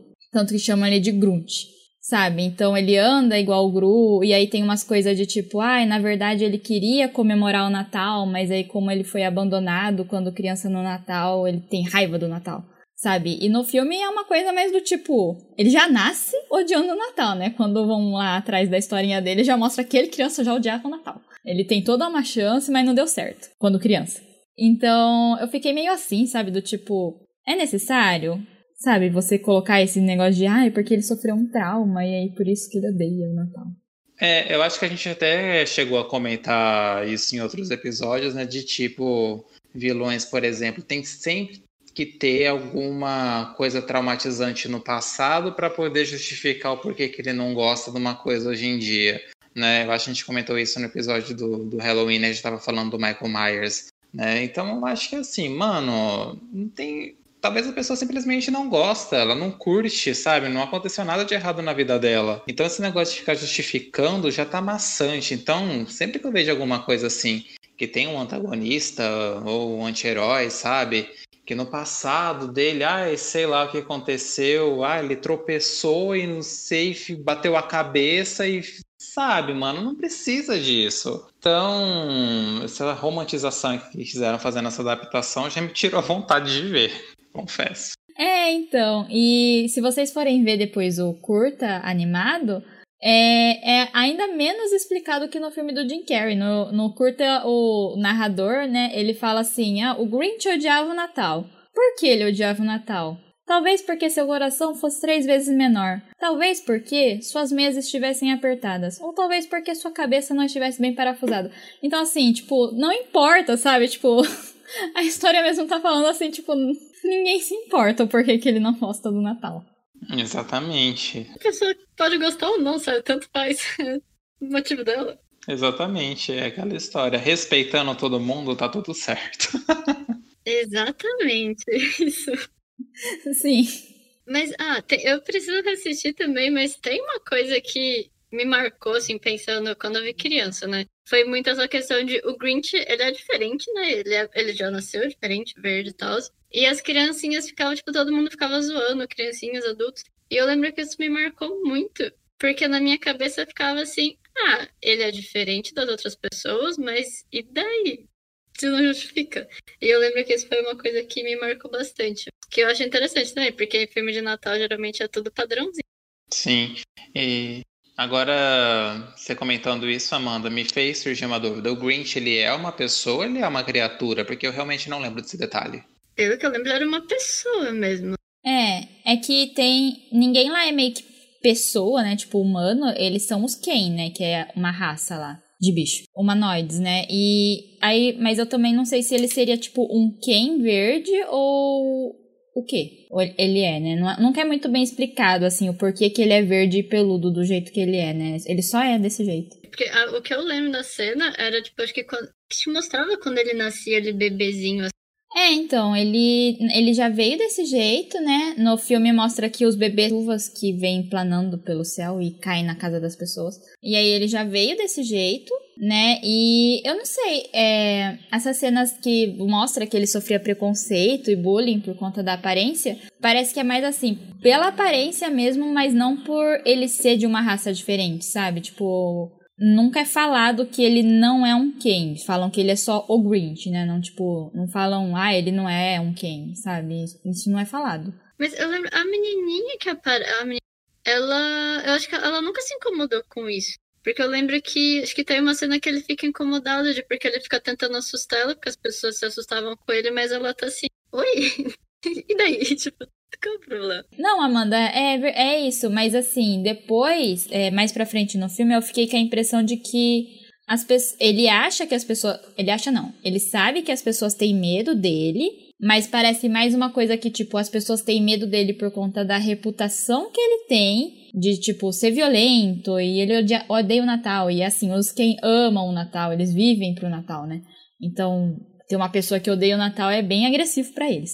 Eu acho que os outros quem reagem mais a isso. E a criança, como é, essa personagem que você tá falando, nossa, eu não lembro o nome dela, mas ela tá questionando o Natal também, sabe? Tipo, logo no começo, ela tá fazendo compra com os pais, sabe? Então eles estão, tipo, com um monte de caixa assim, assim de presente e falando, ai, dois presentes pros seus primos, não sei o que lá, sabe? Tipo, vendo assim o checklist, né? E aí ela, no começo, já questiona, mas por que, que a gente tá comprando tanto presente, né? Então ela tá questionando muito essa coisa do por que, que os quem compram tanto presente, enfeitam tanto as casas. E aí tem até uma hora quando o Grinch vai roubar, né, as coisas, ela acorda e conversa com ele. E aí ela pergunta, achando que ele é o Papai Noel. É, qual que é o sentido do Natal, sabe? Então, eu acho que talvez ela não se assuste porque ela não tem essa coisa tão forte né, nela de ai, porque o Natal, enfim, tudo maravilhoso igual os outros quem tem. E aí, pra ela, ela não se sinta, tipo, ameaçada por alguém que não gosta do Natal, sabe? Tipo, me soa um pouco isso, mas eu não sei, é uma interpretação minha isso. Bom, minha segunda indicação é o especial de final de ano do Roberto Carlos. Mentira. Dei até aqui uma pausa. Ai, ai, não, pelo amor de Deus. É brincadeira. Não, gente, agora sério. É... O filme que eu vou falar agora é um clássico assim da sessão da tarde que foi minha paixão durante muitos anos até esses dias atrás. Sabe aquela história de que, tipo, se você ama um filme que você vê no passado, deixa ele na tua memória. Não reveja, porque talvez a experiência não vai ser tão boa assim. Mas enfim, eu tô falando de Um Herói de Brinquedo. É um filme de 1996. E o grande protagonista desse filme é um ator que eu amo de paixão, que eu sou muito fã. Meu pai me ensinou a ser fã deles por conta de toda a sua é, trajetória de filmografia e tudo mais, que é o Schwarzenegger, né? Então, uma comédia bem pastelona, mas bem impossível, porque se for levar ao pé da letra tudo o que acontece nesse filme, metade do elenco já teria morrido nos primeiros 30, 30 minutos do filme, sabe por quê? Enfim, mas é um filme que eu tenho um carinho especial muito grande. Eu tenho até o VHS dele aqui em casa, então quando eu era menor eu assistia, independente de ser Natal ou não, eu sempre me colocava para me divertir. Mas então, a história é a seguinte: Schwarzenegger ele interpreta um vendedor, um pai de família, né? Que sempre dá bola fora com o filho pequeno dele. Então, o menininho, sempre que tem alguma aula de karatê, uma mudança de faixa e tudo mais, ele nunca consegue estar tá lá presente para prestigiar esses momentos do filho. O menino fica pistola da vida com ele, né? E isso acontece numa época de final de ano. Ele perde essa mudança de faixa do karatê do filho dele. E ele vai se desculpar com o filho. Fala, ai filho, desculpa, pai não deu para ir, que não sei o quê. O que, que eu posso fazer para você me perdoar, né?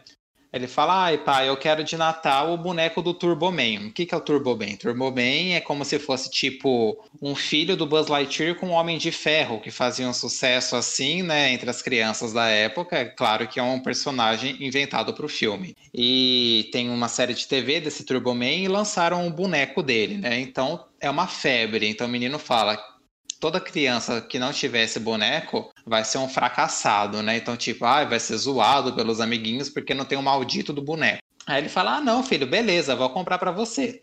Aí, um dia antes do Natal, na véspera, né? A esposa dele fala: e aí, você comprou o, o boneco? Aí ele mente para ela falando que sim.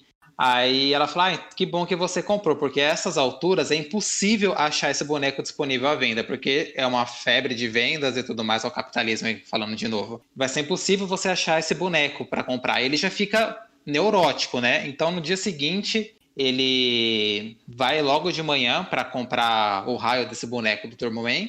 Aí o filhinho dele já fala: ai pai, mais à tarde você vai no desfile de Natal com a gente, né? Vai dar tempo? Ele fala: não, vai dar tempo. Claro que ele não falou pro filho que ia comprar o boneco, ele falou que ia no escritório dele fazer uma outra coisa, né? Enfim, aí o filme começa a virar o verdadeiro inferno através da busca desse boneco. E o que que acontece? Tá todo mundo desesperado, não acha, só acha o boneco do ajudante do Turboman, que é um bicho rosa bizarro peludo que ninguém se importa em comprar. Então, tipo, quando o Schwarzenegger chega lá na loja de brinquedo, ele fala: Ah, eu quero comprar o boneco do Turbo Man. Os vendedores começam a dar risada na cara dele. Aí o vendedor grita assim para a loja inteira: Ah, ele quer comprar o boneco do Turbo Man, do Turbo Man. E todo mundo da loja começa a dar risada, sabe? É uma coisa super forçada assim, mas é divertido. E aí, nesse meio tempo, ele acaba encontrando um, um outro pai que está desesperado para comprar um Turbo Man para o filho dele, que ele acabou também deixando de última hora e também está tendo essa guerra aí para conseguir comprar o boneco. Então os dois ficam desesperados, assim, claro, eles não se aliam, né? Quem achar primeiro o boneco sai no lucro. Então eles meio que se matam para ver quem que consegue é, conseguir comprar primeiro.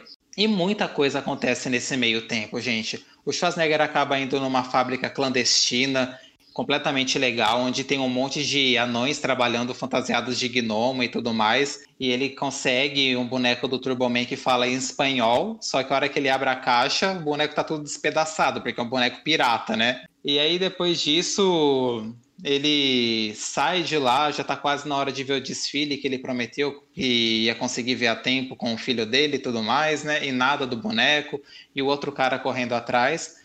Até que, por acaso do destino, mais uma vez, no desfile, é, o ator que ia interpretar o Turboman, né? Ele passa mal, alguma coisa assim.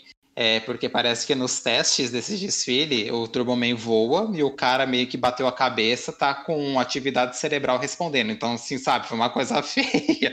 E precisava de alguém para substituir ele. E o Schwarzenegger, do nada, cai lá no meio do estúdio para se esconder de um policial que ele tá fugindo. Aí o cara do, do desfile fala: Ah, você é o substituto, então coloca a roupa aqui, não sei o que, lá, lá, lá, nem dá tempo do Schwarzenegger se justificar. E bota ele lá no meio do desfile fantasiado de Turbo Man, né?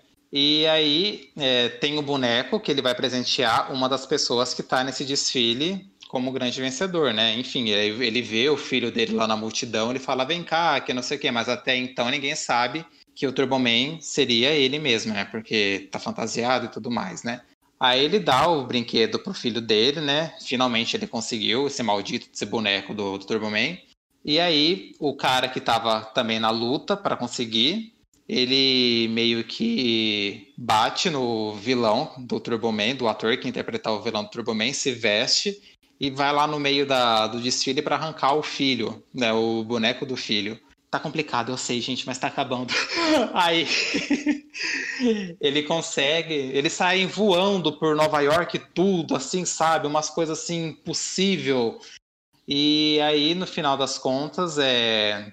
ele se revela, ai filho, não é o Turboman, aqui é o pai, que não sei o que. Aí o menininho fica comovido e dá o boneco dele pro, pro rival do pai, né? Ele fala, ah, por que, que eu vou querer o boneco se o meu pai é o Turboman de verdade, sabe? Então tem toda essa história aí. O filme, é, ele tem o quê? Uma hora e meia, assim, mas é um clichêzão do começo ao fim, eu adoro quando o Schwarzenegger ele pega papéis é, de comédia para fazer, porque ele se auto-usou, ele tem um sotaque completamente carregado, né? Porque ele é austríaco. E só de ter a presença dele, aquele cara lá de quase dois metros de altura, completamente musculoso, saindo correndo pela cidade para comprar um raio de um boneco, é muito engraçado, mas a crítica ele detonou esse filme na época que foi lançado. É, ele não tem uma reputação muito boa, mas eu não entrei muito em detalhes assim sobre o rolê que aconteceu nos bastidores para poder também valorizar um pouco da minha memória afetiva sobre esse filme. Mas assim, para quem estiver buscando um filme leve, sem compromisso nenhum para assistir nesse Natal, eu aconselho assistir um Herói de Brinquedo porque É divertido. Não sei se vocês já assistiram. Eu assisti, mas faz muito tempo também. Foi na TV criança. Tanto é que tem muita coisa da história assim, que eu não lembro, mas foi legal ouvir você contando. Porque foi, tipo, dando uns flashbacks, e lembrando da história. Porque as cenas, assim, que me marcaram muito foi principalmente na parada. E aí eu fui lembrando de todas essas tretas. E realmente, o Arnold Schwarzenegger, ele é um ator, uma pessoa muito marcante. E eu lembro que era muito engraçado. É uma boa, uma boa sugestão. Sim. Clássica da sessão da tarde, né? Eu via bastante. Sempre que passava na sessão da tarde, eu acho que eu assistia, sabe? Mas é, é engraçado, né? Tipo, porque você tava contando. Eu não lembrava que o filme era tão absurdo assim. Você tava contando e eu tava assim, gente, o que que tá acontecendo? Sabe? Enfim, eram outros momentos. É, década de 80 aconteceu umas coisas esquisitas, né? Nos filmes. Tipo, esqueceram de mim, né? Que a criança lá, cuidando da casa. É, mas é, era muito divertido, mas é esse para mim esse filme ficou muito marcado porque teve um Natal que eu vivi uma situação muito parecida com o que o, o Schwarzenegger vive, né, nesse filme. No caso, eu ainda era criança, né? Então foi minha, minha mãe e meu pai que viveram, né? Porque eu fiquei, tipo, o ano inteiro, alguma coisa assim, né? Que, sei lá, saiu o um novo filme da Barbie. E aí eu queria a Barbie do filme, entendeu? E aí eles deixaram pra comprar na véspera de Natal. Aí a gente foi, tipo, em todas as lojas. Não tinha mais a Barbie, porque, enfim. Acho que era Lago dos Cisnes, não sei. que acendia a, a ela, tinha uns LED lá. Eu lembro, era muito bonito. É, era muito linda. E eu queria. E aí, e, tipo, e a gente indo em todo. E, gente, le- pensa. Dia 24, como que não fica assim o comércio? Agora imagina a gente caçando todas as lojas grandes, tipo, onde que tem essa boneca? Porque não tinha mais, porque, né, vendeu tudo. E, e aí eu já, tipo, desesperada, do tipo, perdi a Barbie, não vou ter mais, que não sei o que lá. E aí, mano, deu muita sorte. Eu fui numa loja, nessas grandes assim, né, tipo, Bahia, Magazine Luiza, eu acho. E aí o cara falou assim, ai, tem uma em estoque, mas tá reservada? Aí a minha mãe falou assim, ai, moço, mas como assim tá reservada? Aí ele, não, a moça vai vir pegar quatro horas. E isso era tipo três e meia, alguma coisa assim. E aí ela falou assim, não, então eu vou esperar, se ela não aparecer, se dá pra... E aí, e aí a moça, deu 4 e 15 alguma coisa do gênero, a moça não chegou e eu peguei a Barbie, sabe? Claro, Justíssimo. não iam perder venda, né? Aí eu não, eu não tive pessoa, não, não tive esse momento, eu fiquei com ela mesmo, tá, gente? É, o espírito natalino não te tocou nesse momento. Não me tocou, eu queria minha Barbie. Foi o, cap- o capitalismo ganhou. Sim. É, capitalismo ganha. Mas então, eu acho que assim, o, o fato desse filme, ele é como qualquer um outro, assim, época de Natal, sabe? Dessas comédias bem besta. Tem aquele Um Natal Brilhante também, do Danny DeVito, sabe? Eu não lembro de nada da história do filme, eu sei que era uma guerra entre um vizinho e o outro para quem deixava a casa mais enfeitada no Natal, né? Mas assim, o que eu lembro desse filme é do Danny DeVito, porque querendo ou não, o DeVito, o Schwarzenegger, assim, eles são, são atores que têm um carisma muito grande, né? Pelo menos assim, na minha opinião. E ver eles assim, num papel assim que foge, o DeVito não, né? Que ele já é mais da linhagem de comédia, não mais, mas o Schwarzenegger que vem de Exterminador do Futuro, de Predador, de, de Conan, né? Num, num papel tão pastelão desse jeito, é engraçado. E pela, pelo menos na minha cabeça naquela época, eu ficava muito assim, nossa, esse cara ele faz filme de adulto, mas ele também faz filme de criança, que não sei o que, que bacana. Então, nossa, eu amo Schwarzenegger, é para mim é dos atores assim, apesar de não serem ótimos atores e tudo mais, né, que a gente sabe que existem outros mil vezes melhores, mas ele e o Stallone para mim são tem um valor afetivo muito significativo porque eu cresci muito vendo com meu pai é, os filmes deles, né? Mas é, um herói de brinquedo, eu acho que se fosse qualquer outro protagonista assim, eu acho que seria qualquer outro filme de Natal. O que faz ter a graça dele mesmo é o jeitão atrapalhado, desengonçado de Schwarzenegger, assim como o do De Ilusão Também Se Vive, tem o Edmund Guinho, falando mil vezes esse velho, né? Mas é que são papéis assim que me marcaram e eu acho que contribui muito pro filme. No caso aí do Herói de Brinquedo, não é um grande filme, mas eu acho que contribui para ele não ser um fiasco maior do que ele foi recebido na época. É, eu acho que assim, é um pouco complicado, né? A gente já abordou várias vezes essa questão de preconceito, né? Que assim, críticos às vezes têm a cada um dos atores, mas eu acho que assim, você tem que meio que ver o que, que o ator tá propondo fazer também, né? Igual, por exemplo, tem gente que não gosta da atuação do Jim Carrey na comédia, né? Acha muito exagerado, que não sei o que lá. Só que assim, eu gosto, porque eu acho que é o objetivo dele, né? Então, não acho que entra numa questão de, ai, porque ele não combina, sabe? Porque eu concordo com você. Na verdade, eu gosto muito mais dos papéis de comédia do Schwarzenegger do que os papéis de ação, sabe? Tipo, eu não gosto tanto assim dos filmes de ação dele, mas os de comédia eu adoro aquele que ele fica grávido. Gente, maravilhoso esse filme. Sim, esses dias atrás eu assisti Um Tira no Jardim de Infância, que é com ele também, que é muito engraçado. O que ele faz com o Devito, eu esqueci o nome em português, mas em inglês é Twins, que eles são gêmeos, né? São irmãos gêmeos, assim, e tudo mais. Aí é muito bizarro o contraste de um pro outro, assim, aí o Schwarzenegger é tudo bobão, ai, você é meu irmão, que não sei o quê. E o mais engraçado é que o Devito é o caçula, assim, sabe? Que foi que nasceu por último. Então, é muito bizarro essas coisas. É pra você dar risada mesmo. Não dá pra você levar um filme a sério esse nível. Sim. E ah, é importante, né? Tipo, só se divertir, assim, gente, relaxa. Exatamente. Falando agora de um filme também pra se divertir, esse que eu acho muito fofo, mas agora pulando uns bons anos, que ele é mais recente, é o Klaus, que é a animação que saiu ano passado. Ela é da Netflix, acho que é a Netflix.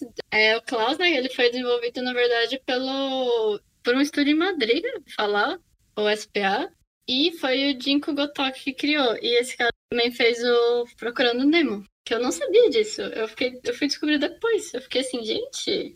Mas é um filme que eu acho muito amor, é muito bonitinho, é super bem feito. Acho que as músicas, assim, encaixaram demais. E, assim, bem resumidamente, ele conta a história do Jasper, que era um menino que a família dele era muito rica e a, o negócio da família era de tipo, um negócio de cartas, vai, um correio da vida. E eu, o pai dele tenta fazer ele trabalhar como carteiro e ele sempre era aquela pessoa bem aquele estereótipo do menino mimado que tudo que ele tenta fazer ele faz para dar errado para ele voltar para casa para continuar tendo monogamia e viver naquela vida meio que eles falam muito aí sem propósito porque ele tava só curtindo a vida sem fazer algo assim digamos útil sem realmente aproveitar. E aí numa dessas vezes o pai dele resolve mandar ele para Smearsburg que é uma, é uma ilhazinha no norte norte norte do mundo que não tem nada e tem é, ele vai para lá achando que nossa tudo bem só que a missão era ele ficar um ano nessa cidade e encaminhar 6 mil cartas. Que se ele fizesse isso, ele poderia voltar para casa. Mas se ele não fizesse isso,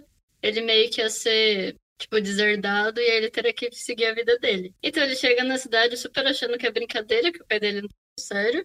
E ele vai levando na brincadeira. Aí depois, quando ele percebe que realmente ele precisava conseguir as cartas e resolver esse problema, ele tenta achar uma estratégia para conseguir as cartas.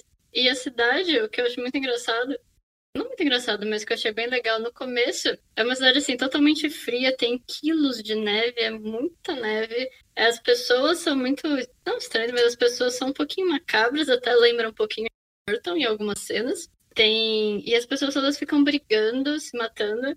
E tem uma briga, na verdade, entre dois clãs, que são os clãs que regem e controlam a cidade, e eles não se dão bem de forma alguma. E a história vai acontecendo, aí o, o Jasper, ele acaba se envolvendo com uma professora, que é a Alva, que ela é bem importante na história, assim, se envolvendo no sentido de as, a cidade era tão conflito que as crianças nem iam para a escola aprender. Então as crianças começam a aprender indo para a escola da senhora Alva e elas começam a escrever cartinhas para Papai Noel. E ele encontra uma personagem que é o Klaus, que era, era um homem que vivia na floresta isolado e fazia brinquedos. E literalmente, né, na, a gente sabe que na tradição Klaus eles chamam o Papai Noel de Klaus, se for pegar a origem. E eu acho bem interessante até porque a animação ela aborda umas questões culturais tem uma menininha na história, que é a Margot, que eles não conseguem entender o que ela fala. Porque ela fala. Ela é uma Sami, que se você for ver, Samis são as pessoas originárias do norte desses da tipo norte da Escandinávia, desses países mais frios, até a Lapônia, que é a origem do Papai Noel, e até tem a questão da cor do vermelho. Eles colocaram alguns elementos bem culturais nessa história, que assim, eles não ficam focando tipo, nossa, é porque isso dando um super peso, mas você vê esses vários elementos da história. Isso eu achei bem interessante. E até como a história vai desenvolvendo, eu acho assim, nossa, é uma animação, é rápida, acho que tem uma hora e meia, mas é muito bonitinho, os efeitos foi super produzido. Ah, eu adoro, adoro esse filme, eu acho ele lindo. Eu acho. Porque assim, é numa época que, querendo ou não, só tá saindo mais animação totalmente 3D, né? E ele tem elementos 3D, eu vi o making off, tipo, o jeito que foi feito e tal, tem umas coisas 3D, só que ele passa a ilusão de ser um make 2D, né? E eu acho que fica muito lindo, tipo, todos os personagens são maravilhosos. Eu, ele não ganhou, mas eu acho que ele tava concorrendo ao Oscar, não tava, Amanda? Sim, tava concorrendo. É, então eu fiquei muito triste, tipo, dele não ter ganho, sabe? Porque, enfim, ah, Oscar de animação é uma coisa que sempre me deixa triste, não tem jeito, porque eu, sempre os filmes que eu acho que tem que ganhar nunca ganham.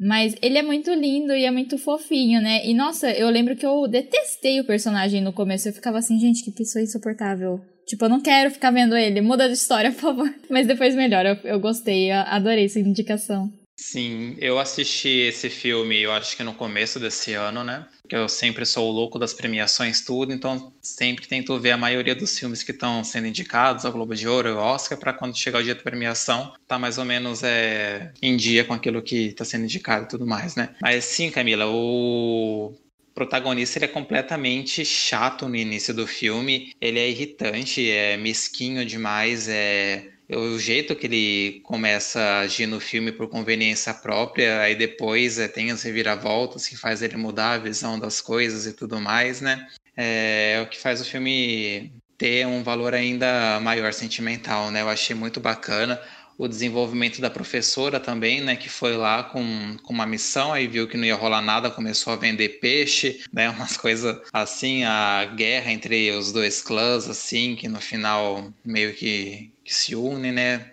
Eu gostei bastante assim do Klaus, é, traz um pouco dessa nostalgia de animação 2D, por mais que tenham elementos 3D nele, né? Eu achei muito bonito, também fiquei extremamente decepcionado quando ele perdeu pro Toy Story 4, o Oscar de melhor animação. Ah, enfim, não vamos comentar sobre isso. Para mim, o Klaus e o Link Perdido merecia, merecia mil vezes mais esse Oscar, mas né, a gente tá falando de Pixar e de uma saga aí que tem milhões de fãs pelo fundo e tudo mais, que é o Toy Story, né? Mas enfim, isso daí é o papo para outra hora. Mas eu gostei bastante assim do filme, ele é bem leve, ele é bonito, ele é emocionante, os traços da animação são bem delicados assim, então traz um conforto bem grande assistir, a hora passa rapidinho. Eu acho que o contexto dele é muito bem escrito e é uma ótima indicação. Tudo a ver agora com esse final de ano assistir Klaus. É, ele é perfeito.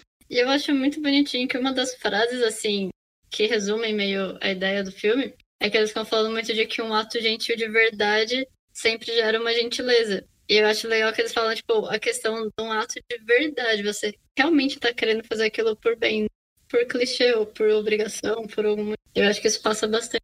É, então, é, é que é o que a gente tá falando, né? Que, tipo, querendo ou não, são atitudes que você tem que ter sempre, né? E igual já foi comentado, né? Do tipo, ah, você vai lá e faz, sei lá, uma boa ação, mas você tá fazendo ela porque você quer, tipo, ser bonzinho, ser visto, né, como uma pessoa boazinha e tal, ou porque você realmente quer fazer uma boa ação, né? Sempre bem interessante fazer esses questionamentos, né? Mas ah, eu não sei, é que eu acho. Ele é tão fofo, sabe? O Klaus, porque é muito bonita a história, mas assim, o design de personagens, o cenário, tudo é muito. Sei lá, dá pra você ver que as pessoas que fizeram tinham muito amor, né? Fazendo, assim, você consegue ver que elas colocaram muito coração nisso, né? E eu acho que é por isso que eu, tipo, fico muito brava, muito brava com as premiações, entendeu? É que vocês não conseguem, não conseguem ver, mas a, a hora que o Matheus me lembrou quem que foi que ganhou o Oscar de animação, meu, meu olho revirou assim, sabe, gente? Vi minha nuca. Nossa, o meu também revira assim. Ah, meu pai do céu. Mas, né? Coisas que acontecem.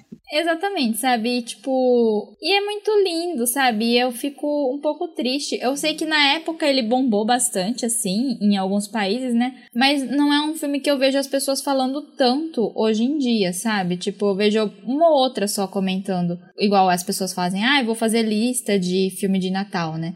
Sempre colocam os mesmos filmes, mas eu não vi ninguém colocar que, assim, para mim, pelo menos, é um filme que eu coloco entre os principais de Natal, sabe? Tipo, e aí eu fico meio triste de não ver ele entrando esse ano para essas listas, né?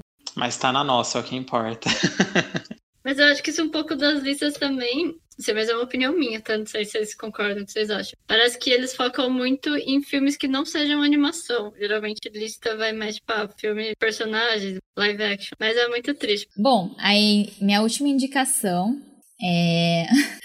eu, vou sair um pouco aqui do espírito natalino, né? Porque é, é uma indicação de terror que se passa no Natal. É, é o Natal Sangrento, que eu tô falando da versão de 2019. Na verdade, eu não sabia, eu fui descobrir isso depois que eu assisti. É um remake do. Acho que é na, Natal Macabro, se não me engano, o título do anterior, né?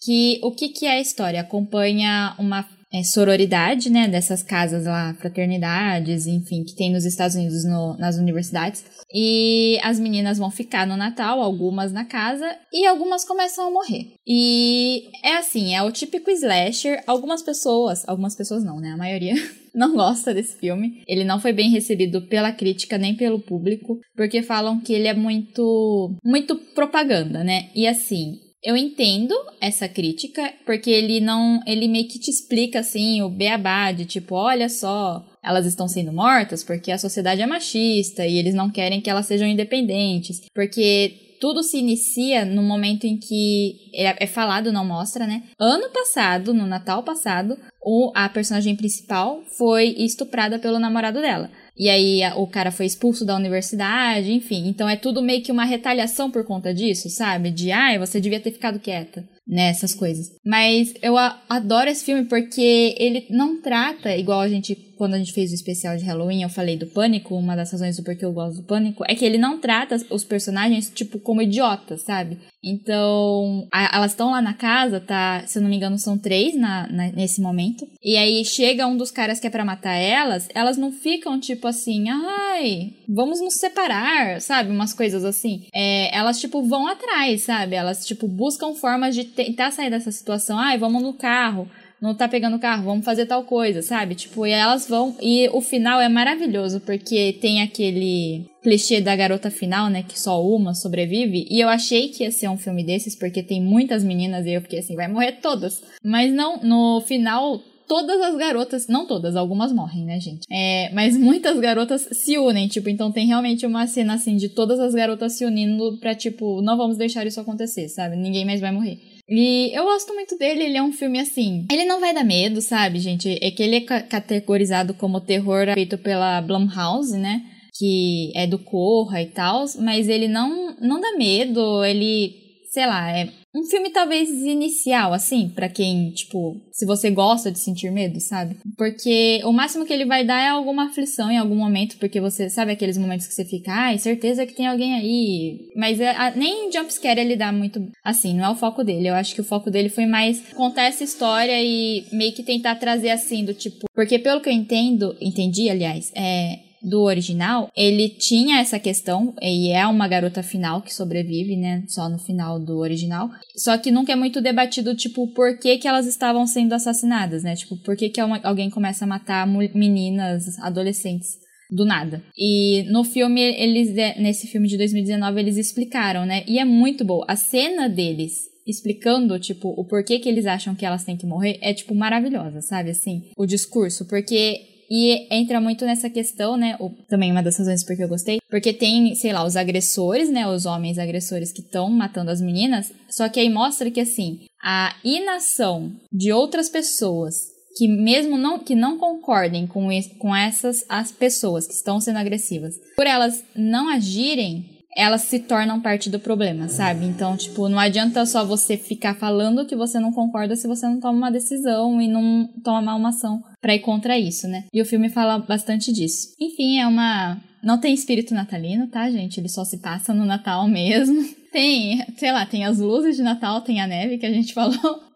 Mas de resto não tem muito assim para falar. Tipo, o porquê você deveria ver nessa época. É só que eu queria dividir mesmo com vocês. Bom, eu, eu achei interessante a história, mas eu realmente não assisti. Porque o que eu acho que eu comentei no do Halloween, eu não assisto muito filme de terror, né? Mas, bom, é, pode não ser super good vibes Natal, mas aconteceu no Natal, então acho que tá valendo. Tá, então, é, eu não assisti esse filme, Camila. É, ouço falar dele aí vez ou outra, mas é, eu como amante de filme de terror e de slasher e tudo mais, confesso que nesse tô em falta, mas eu achei bem bacana a premissa né, do filme. E tem outros assim também, é, que você me falando e me fez lembrar que parece que tem um filme de terror, eu não vou me lembrar agora qual que é o nome dele, que é do tipo de uma criatura, como se fosse um Papai Noel das Trevas, assim, alguma coisa assim horrível, que sai matando gente assim no dia de Natal, alguma coisa assim do tipo. Então acho que assim, essa época do ano, por mais que seja paz, amor, né, enfim, espírito natalino, qualquer coisa que seja, é, sempre tem alguém para mostrar o outro lado, né? Que vá à contramão do que é realmente proposto aí para a época. Mas bacana, bem interessante para quem quer fugir do clichê. Eu acho que é uma ótima indicação. Tem até um outro clichêzinho entre terror, assim, terror comédia, que também é muito bom, que é o dos Gremlins, que acaba entrando um pouco nessa vibe de. É um presente de Natal, mas não é uma história sobre Natal, mas. É, verdade. É, tem até um filme que. É, esse eu nunca vi, esse que eu vou falar, mas eu sei que várias pessoas comentam que é até um cara que ele é assassino em série e ele se veste de tipo Papai Noel e sai para matar as pessoas, sabe? Nossa, pesado, hein? É, esses filmes são para os Grinch. Para quem é Grinch assistir no Natal, né? Tá todo mundo lá feliz no Natal, você pega e assiste esses filmes. É tipo um anti-Natal, né? Na verdade. Exatamente. Então vamos lá, gente. Meu último filme hoje que eu tenho para apresentar para vocês é o Expresso Polar. É, ele é de 2004 e ele foi, eu acho que a primeira animação feita por captura digital de imagens. Sabe, Camila, que a gente estava comentando do, do Fantasma de Scrooge. Eu acho que a lenda de Beowulf também foi filmada através desse recurso, né? Então, é, eu revi ele essa semana passada. Eu fico muito triste com quão mal que esse filme envelheceu. Envelheceu muito, muito, muito ruim. É uma animação que te dá agonia de você ver hoje em dia de tão mal que ele ficou. É, claro, não sei se na época era um teste esse tipo de recurso de animação, acredito que sim. Não sei se hoje ainda continua sendo muito utilizado essa captura digital de imagem, acho que vocês podem responder isso melhor. Mas assim, dá muita aflição porque os personagens parecem boneco de cera. É uma coisa muito bizarra, assim. Tem umas cenas que, tipo, eles estão escorregando, assim, no tobogã.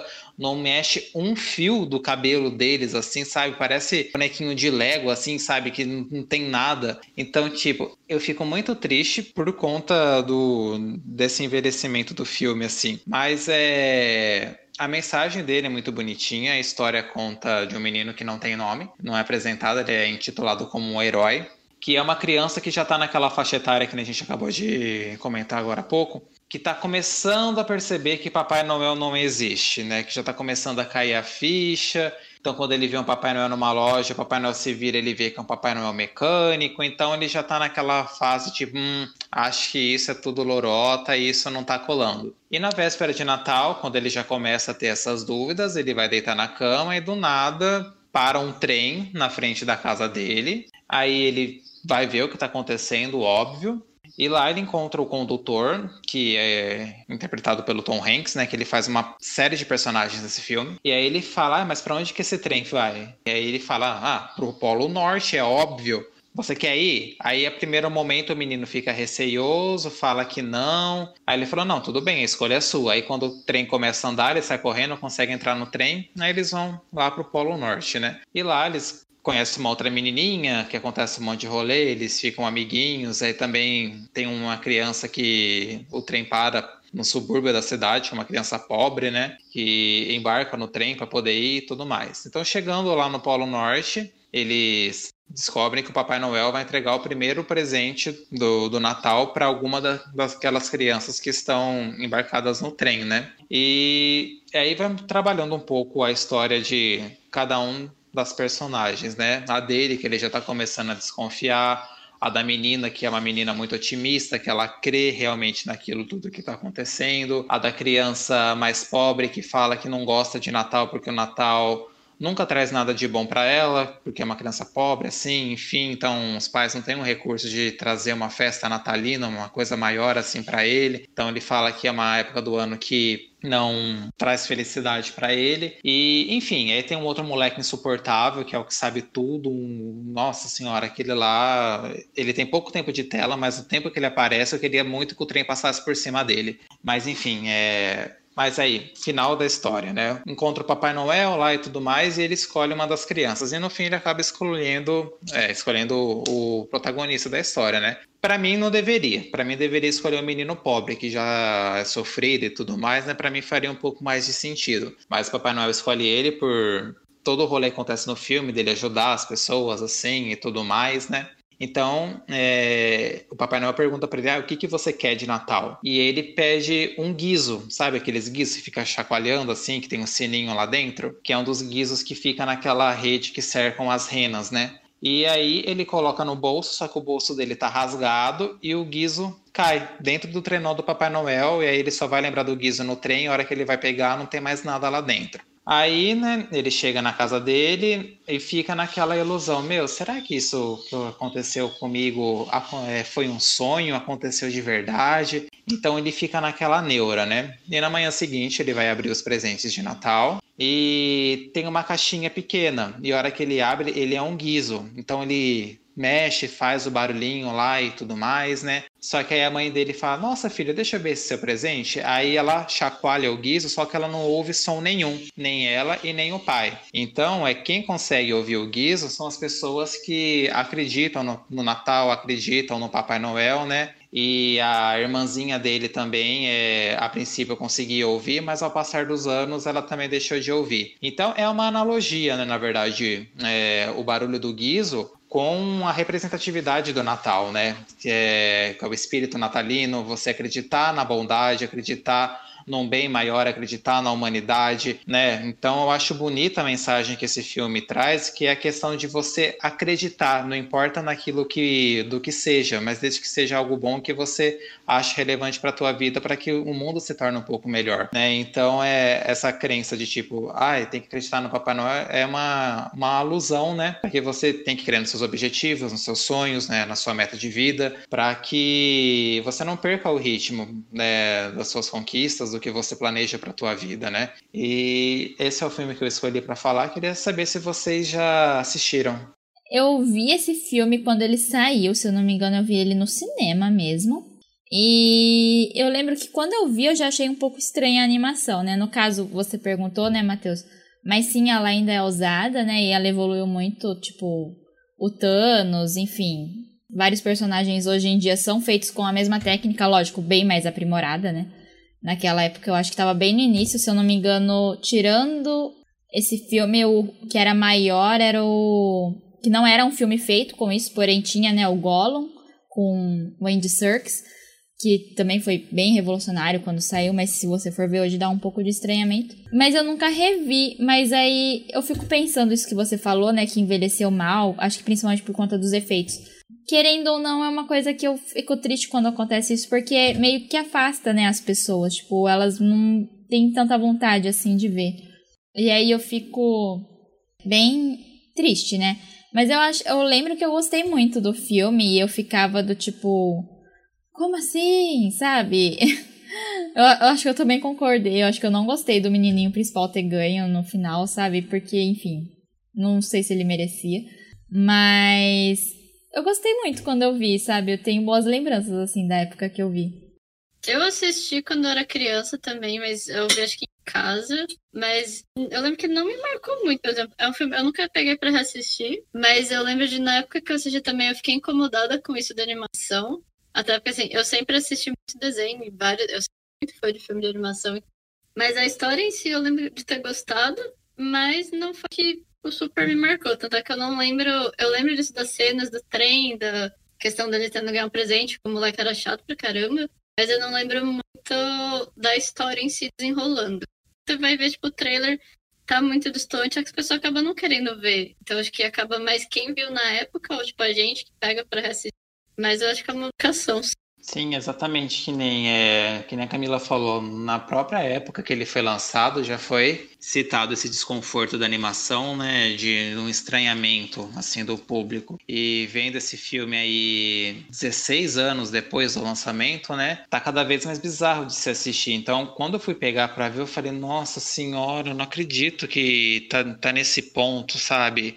E isso chateia muito, porque se você for pegar uma criança hoje em dia que já está acostumada com recursos de animações muito mais elaboradas e tudo mais, né? Ela não sei se vai instigar a vontade da criança a ver, porque a criança é muito visual, né? Querendo ou não. E se for uma coisa assim que já vai causar estranheza, não sei se vai ser bem recebido, enfim. É, é muito triste. Eu acho que seria um filme aí que talvez, né, se repensasse numa refilmagem, alguma coisa assim do tipo, sabe? Mudar algumas coisas no roteiro para deixar um pouco mais interessante assim também. Acho que valeria a pena, porque eu não sei, preciso pesquisar melhor em relação a isso. Posso estar falando uma grande besteira, mas eu acho que é uma adaptação é, esse filme. Eu não sei se é de uma obra literária ou se é de uma obra de, teatral. Então eu acho que valeria a pena, não agora tão cedo, enfim, mas no futuro, ter uma, uma um remake, alguma coisa que seja, para poder retrazer essa história pra gente numa melhor versão. É, eu não sei direito também, porque eu não vi, mas eu já ouvi falar que ele é, um, ele é baseado num livro Nunca li a história, não lembro o nome, mas eu sei que é assim, baseado no. Você não falou nenhuma besteira, tá certo? Não, beleza, então. E o interessante, assim, desse filme que eu destaquei, assim, é que na época que ele foi lançado, lá no Rotten Tomatoes, é, ele tá com 63% de aprovação do público e 56% da avaliação dos críticos, né? Então, a, a partir dessa pontuação dos críticos, já deve dar para notar aí a estranheza da animação e tudo mais que pode ter levado nessa porcentagem, né?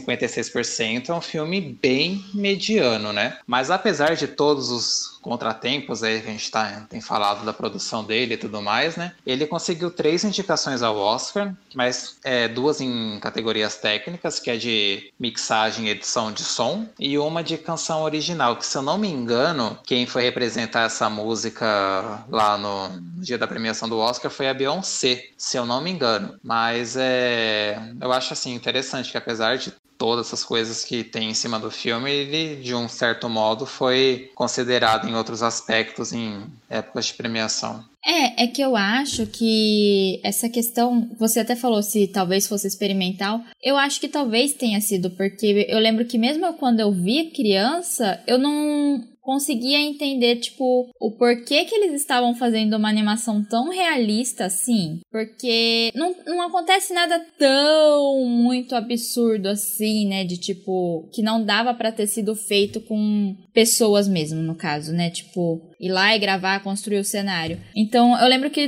mesmo quando eu criança, eu ficava do tipo, ai, mas por que que tá assim? Por que que não é pessoa, sabe? Porque não, não acontece nada, tipo, muito assim, espalhafatoso. Tipo, e querendo ou não, essa questão dos efeitos especiais, provavelmente ele bombou, né, nessa época, porque, enfim, deve ter sido um marco e importante e tal. Mas o problema, eu acho que, principalmente hoje em dia que a gente tem com essa questão da computação gráfica, né, muito efeito 3D, ele envelhece muito rápido. Aí a gente tá falando desse filme, ele é sim um pouco mais velho, ele faz vários anos que foi feito e envelheceu mal.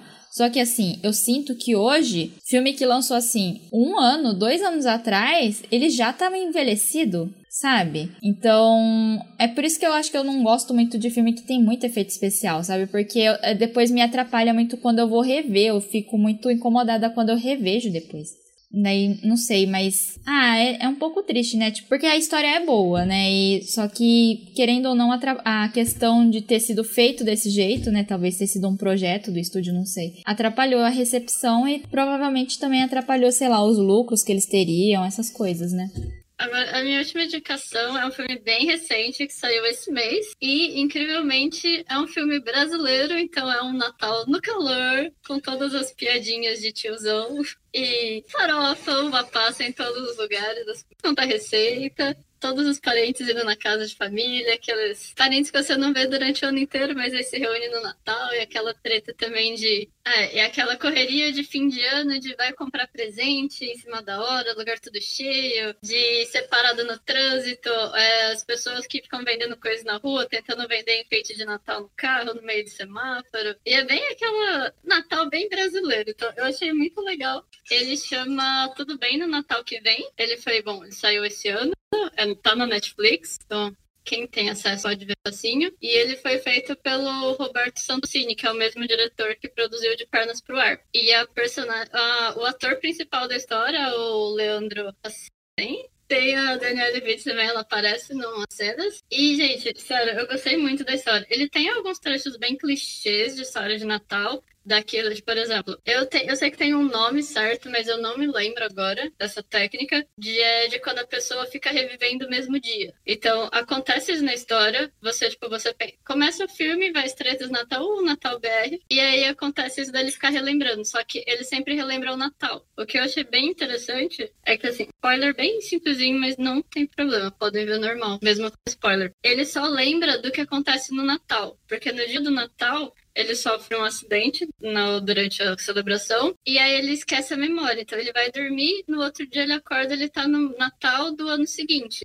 Só que ele não lembra nada do que aconteceu durante o ano. Durante o dia de Natal, ele só tem a memória dos natais anteriores. Então, tudo que ele fez no ano, ele não sabe nada e a personalidade dele durante o ano, comparada com a personalidade dele no Natal, são totalmente diferentes. E é meio e a história gira em torno disso. Todo Natal, ele tentando entender o que ele fez durante o ano e tentando, entre aspas, consertar, mas e aí vai passando tipo vários, vários anos. Eu achei realmente é uma indicação muito boa. Eu fui ver, eu tinha ouvido várias pessoas comentando, né? Mas eu não tava com muita expectativa e me surpreendeu bastante. Tem uma parte mais pro fim que é um pouco triste o que acontece. E se acaba. Ele acaba te dando uma reflexão, mas ele te faz. Não sei, sabe? Acho que a gente se tem pela questão de ser um Natal muito com a cara dos natais que a gente. Porque é um Natal no Brasil, tá calor, tá tipo, todas as. Tem a piada clássica do tio do pavê, todas essas piadinhas que você fica assim, gente, por que tem essas piadinhas? Mas eles colocam, então acho que eu achei muito legal de você realmente mais representada. E dessa questão tem um pouco de lição de moral pelo Natal, mas eu achei que do jeito que eles abordaram, contaram a história, assim, é um filme divertido. Ele é meio longo até, eu acho que tem uma hora e quarenta, uma hora e cinco, quase duas horas. Mas é muito gostoso de ver, vale muito a pena. Então, eu não vi. Eu vou falar que eu fiquei bem mais interessada agora que você falou, porque eu vi também várias pessoas comentando do filme. Mas eu não vi porque eu tenho um pouquinho de problema, assim, não funciona tanto para mim o humor do Leandro Hassum, sabe? Tipo, os outros filmes que eu vi dele não funcionou, não funcionou para mim, tipo, o humor dele. Então, quando eu vi que ele tava no elenco, eu já fiquei tipo, ai, não vou ver, né? Eu nem vi. E, nossa, eu achava que era outra coisa. Eu achava que ele ficava revivendo o mesmo dia de Natal. Tipo, sabe, Dia da Marmota, sabe? Eu achava que era uma coisa assim. Eu não sabia que ele só lembrava do Natal. Achei mais interessante essa premissa, para falar a verdade. Sim, eu também tinha essa ideia que nem a Camila teve aí, de que ele só acordava, enfim, no mesmo dia de Natal.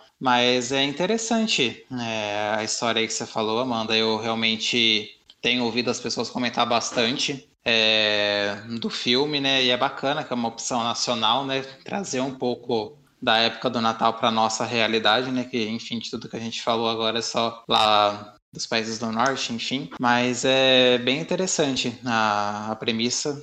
É uma boa indicação, acredito que seja. No começo, quando, assim, acontece o Natal, ele dorme, a hora que acorda, dá muito essa impressão. Aqui foi um spoiler, então você acha mesmo que vai ser isso de repetir todos os dias iguais. E aí você percebe que não. Que ele repete o dia, mas não é todo mesmo Natal, vai indo pra frente. Então, isso que eu achei legal eles conseguirem juntar, tipo. Então, ficou uma questão de, ah, a sua futuro, mas a sua do presente nos outros dias é gente. E é meio que duas realidades paralelas, sabe? É como se no Natal ele fosse outra pessoa mesmo, é totalmente diferente. Então, vale bem a pena assistir. Tanto é que eu, exatamente, eu peguei para assistir recentemente por tantas pessoas estavam falando e eu achei sensacional, eu gostei muito. Então, realmente vale a pena. É, então, eu acho uma boa você ter comentado assim, porque de filme nacional, assim, é... eu não sei se, enfim, tem alguns assim que me lembram muito os programas da Globo, que nem De Pernas pro Ar, é... Minha Mãe é uma Peça, assim, é... Minha Vida em Marte, enfim, esses outros. A ambientação, assim, do filme parece que, sei lá, é um quadro prolongado, assim, de uma novela, sabe? Para mim não tem muita diferença. Então, eu sinto um pouco essa dificuldade, assim, em assistir filme nacional, principalmente esses mais populares, que eu acho que é tudo produção Globo, assim, sabe? Segue um padrão e, e isso me irrita bastante. Mas é, vou dar uma oportunidade aí. O Rassum eu conheço pouco o trabalho dele, hum, não sou capaz de opinar, é, mas vale a pena. Eu acho que a gente dá uma, mais uma vez uma chance para o cinema nacional e tudo mais, né? Por mais que o gosto do brasileiro para o nosso próprio cinema caia sempre nas comédias, em besterol e enfim, eu acho que nós como os brasileiros consumimos muito pouco o nosso próprio cinema. Tem tanta coisa aí muito mais é, relevante. Não estou falando que essa indicação não seja, manda pelo amor de Deus. Mas eu estou falando é, de outras questões assim de, de filmes que são mais premiados lá fora, enfim, que tem uma outra visão, que nem, por exemplo, esse A Vida Invisível que foi indicado né, a concorrer ao Oscar lá representando o Brasil né, ano passado. Enfim, não foi indicado, mas é um baita de um filme que você fica impressionado com toda a estrutura dele e a gente não vê quase ninguém comentando. Né? Foi muito mal distribuído. Eu ouvi dizer que foi até um pouco censurado o filme, que eu não vejo razões por ser censurado o filme, porque não traz nenhum tema que seja, sei lá, cabível de censura, enfim, né? Mas é, é uma reflexão assim que eu deixo para quem está ouvindo a gente, é prestigie o nosso cinema. Vamos ver umas coisas assim que fogem um pouco da bolha, que fogem assim de atores que são glo é, globais, ótimos, né? Atores que são conhecidos, assim, né? Mas é, é sempre bom a gente prestigiar um conteúdo nosso também.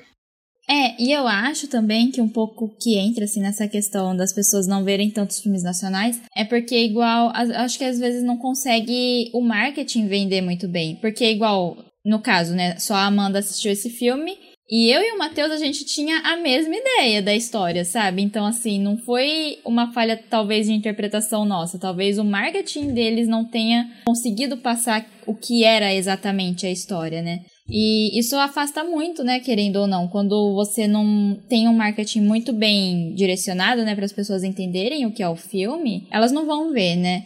E, enfim, a gente sabe, né, que tipo, o orçamento para filme aqui no Brasil já é bem mais baixo, sabe? Tipo, é assim, ridículo perto dos lançamentos. Eu não tô nem falando assim de blockbuster, tá, gente? Eu tô falando de lançamento mesmo de filme independente, que é de outros países, assim, até aqui da América Latina, tá? Aqui o Brasil é muito difícil, não tem incentivo nenhum para filmar o filme, para você fazer, né? É difícil. E aí ainda é muito difícil, eu acho que você vender, sabe? Então, eu concordo com o Matheus, tipo, eu fico muito triste, principalmente quando você vê essas premiações, né, tipo Cannes, Veneza, sabe, Palma de Ouro, essas coisas que são filmes mais independentes e tipo, filme brasileiro brilhando lá fora, ganhando um monte de coisa, mas assim, nem às vezes nem estreou no cinema aqui do Brasil ainda, sabe? E aí eu fico, gente, como que isso é possível, né? Mas é isso, mas eu gostei muito. Nossa, é. Não sei, eu fiquei muito interessada agora que você falou, porque para mim era outro filme. E agora para mim eu tô tipo, que filme é esse então, gente? Que que é isso? Sim, não, sério, assim, é, é bem interessante. É engraçado, tá? Uma coisa que eu compartilhar, que eu também não gosto muito, assim, do senso de humor do Leandro desse, geralmente, tipo, ai, estilo meio zorra total, mas esse humor mais comédia brasileira que vira e mexe tem nos filmes e novela, tudo. E eu fui pegar, eu nem vi muita propaganda, na verdade, eu vi algumas pessoas comentando. Aí eu falei, ah, tem no Netflix, vou ver. Aí no que eu abri o Netflix, estava na, nos trendings. Aí eu vi o trailer, só que no que eu vi o trailer, eu fiquei tipo, nossa, é com ele. E pelo trailer eu falei assim, putz, eu acho que eu não vou gostar muito desse senso de humor, não, não acho que é tipo o tipo de filme que eu gostaria. Mas eu tinha ouvido bem falar, ah, vamos quebrar preconceitos e assistir para ver realmente a história. Aí foi bem isso. Eu comecei a ver meio sem muita tanta expectativa pelo trailer e eu achei sensacional. E bem nessa sensação de ainda bem que dei uma chance de ver, porque vale a pena. E acho que às vezes a gente tem muito isso de associar com outros filmes e outras produções brasileiras e acaba nem tentando ver, por achar que vai ser de um jeito e depois. Tem cenas muito clichês, mas é muito bom. É, mas eu acho que o clichê, Amanda, ele vai estar presente em qualquer tipo de filme, sabe? Se for nacional, se for estrangeiro. É, clichê é difícil de contornar ele, né? Mas que bom que você deu essa oportunidade para o filme, que você gostou, né? E que tá dando essa indicação aqui para que a gente possa ver e tudo mais para quem estiver ouvindo. Uma coisa que eu ia comentar sobre esse filme é que quando me falaram, né, deram até o exemplo daquele filme da Drew Barrymore com o Adam Sandler, que é o Como Se Fosse Uma Primeira Vez, acho que é isso, que ela acorda no outro dia, não lembra de nada e tal, tal, tal, tal, tal, tal. Falei, ai, sério que é assim o filme, sabe? Mas já que você falou que tem outras coisas aí, né, que não é desse jeito, é bacana. É que você vê até a, a mesmo, ela fica de cara com o que ela faz durante o ano. Tipo, você percebe que ela não gosta das coisas que ela faz. Mas ela fica assim, putz, mas não me deixa fazer isso. E aí passa o outro ano, e aí ele vê que ele fez, assim, às vezes coisas até piores, e ele fica assim, por que eu tô fazendo isso? Então é bem legal a construção da história, tipo, o desenvolvimento da personagem em si. Então é, é engraçado, vale a pena. Mas que bom que vocês gostaram da indicação.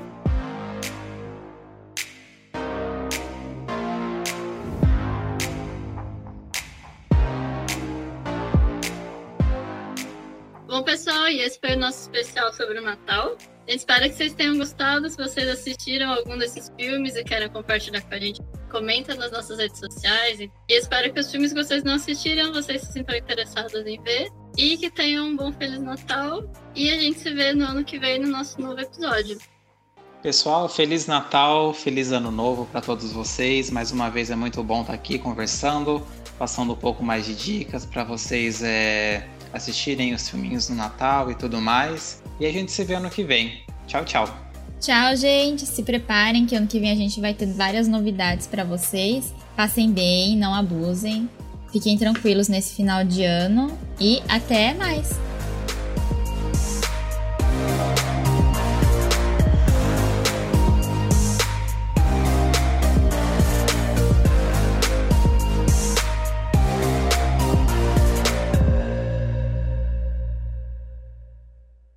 A música usada nesse podcast é de Dan Henning.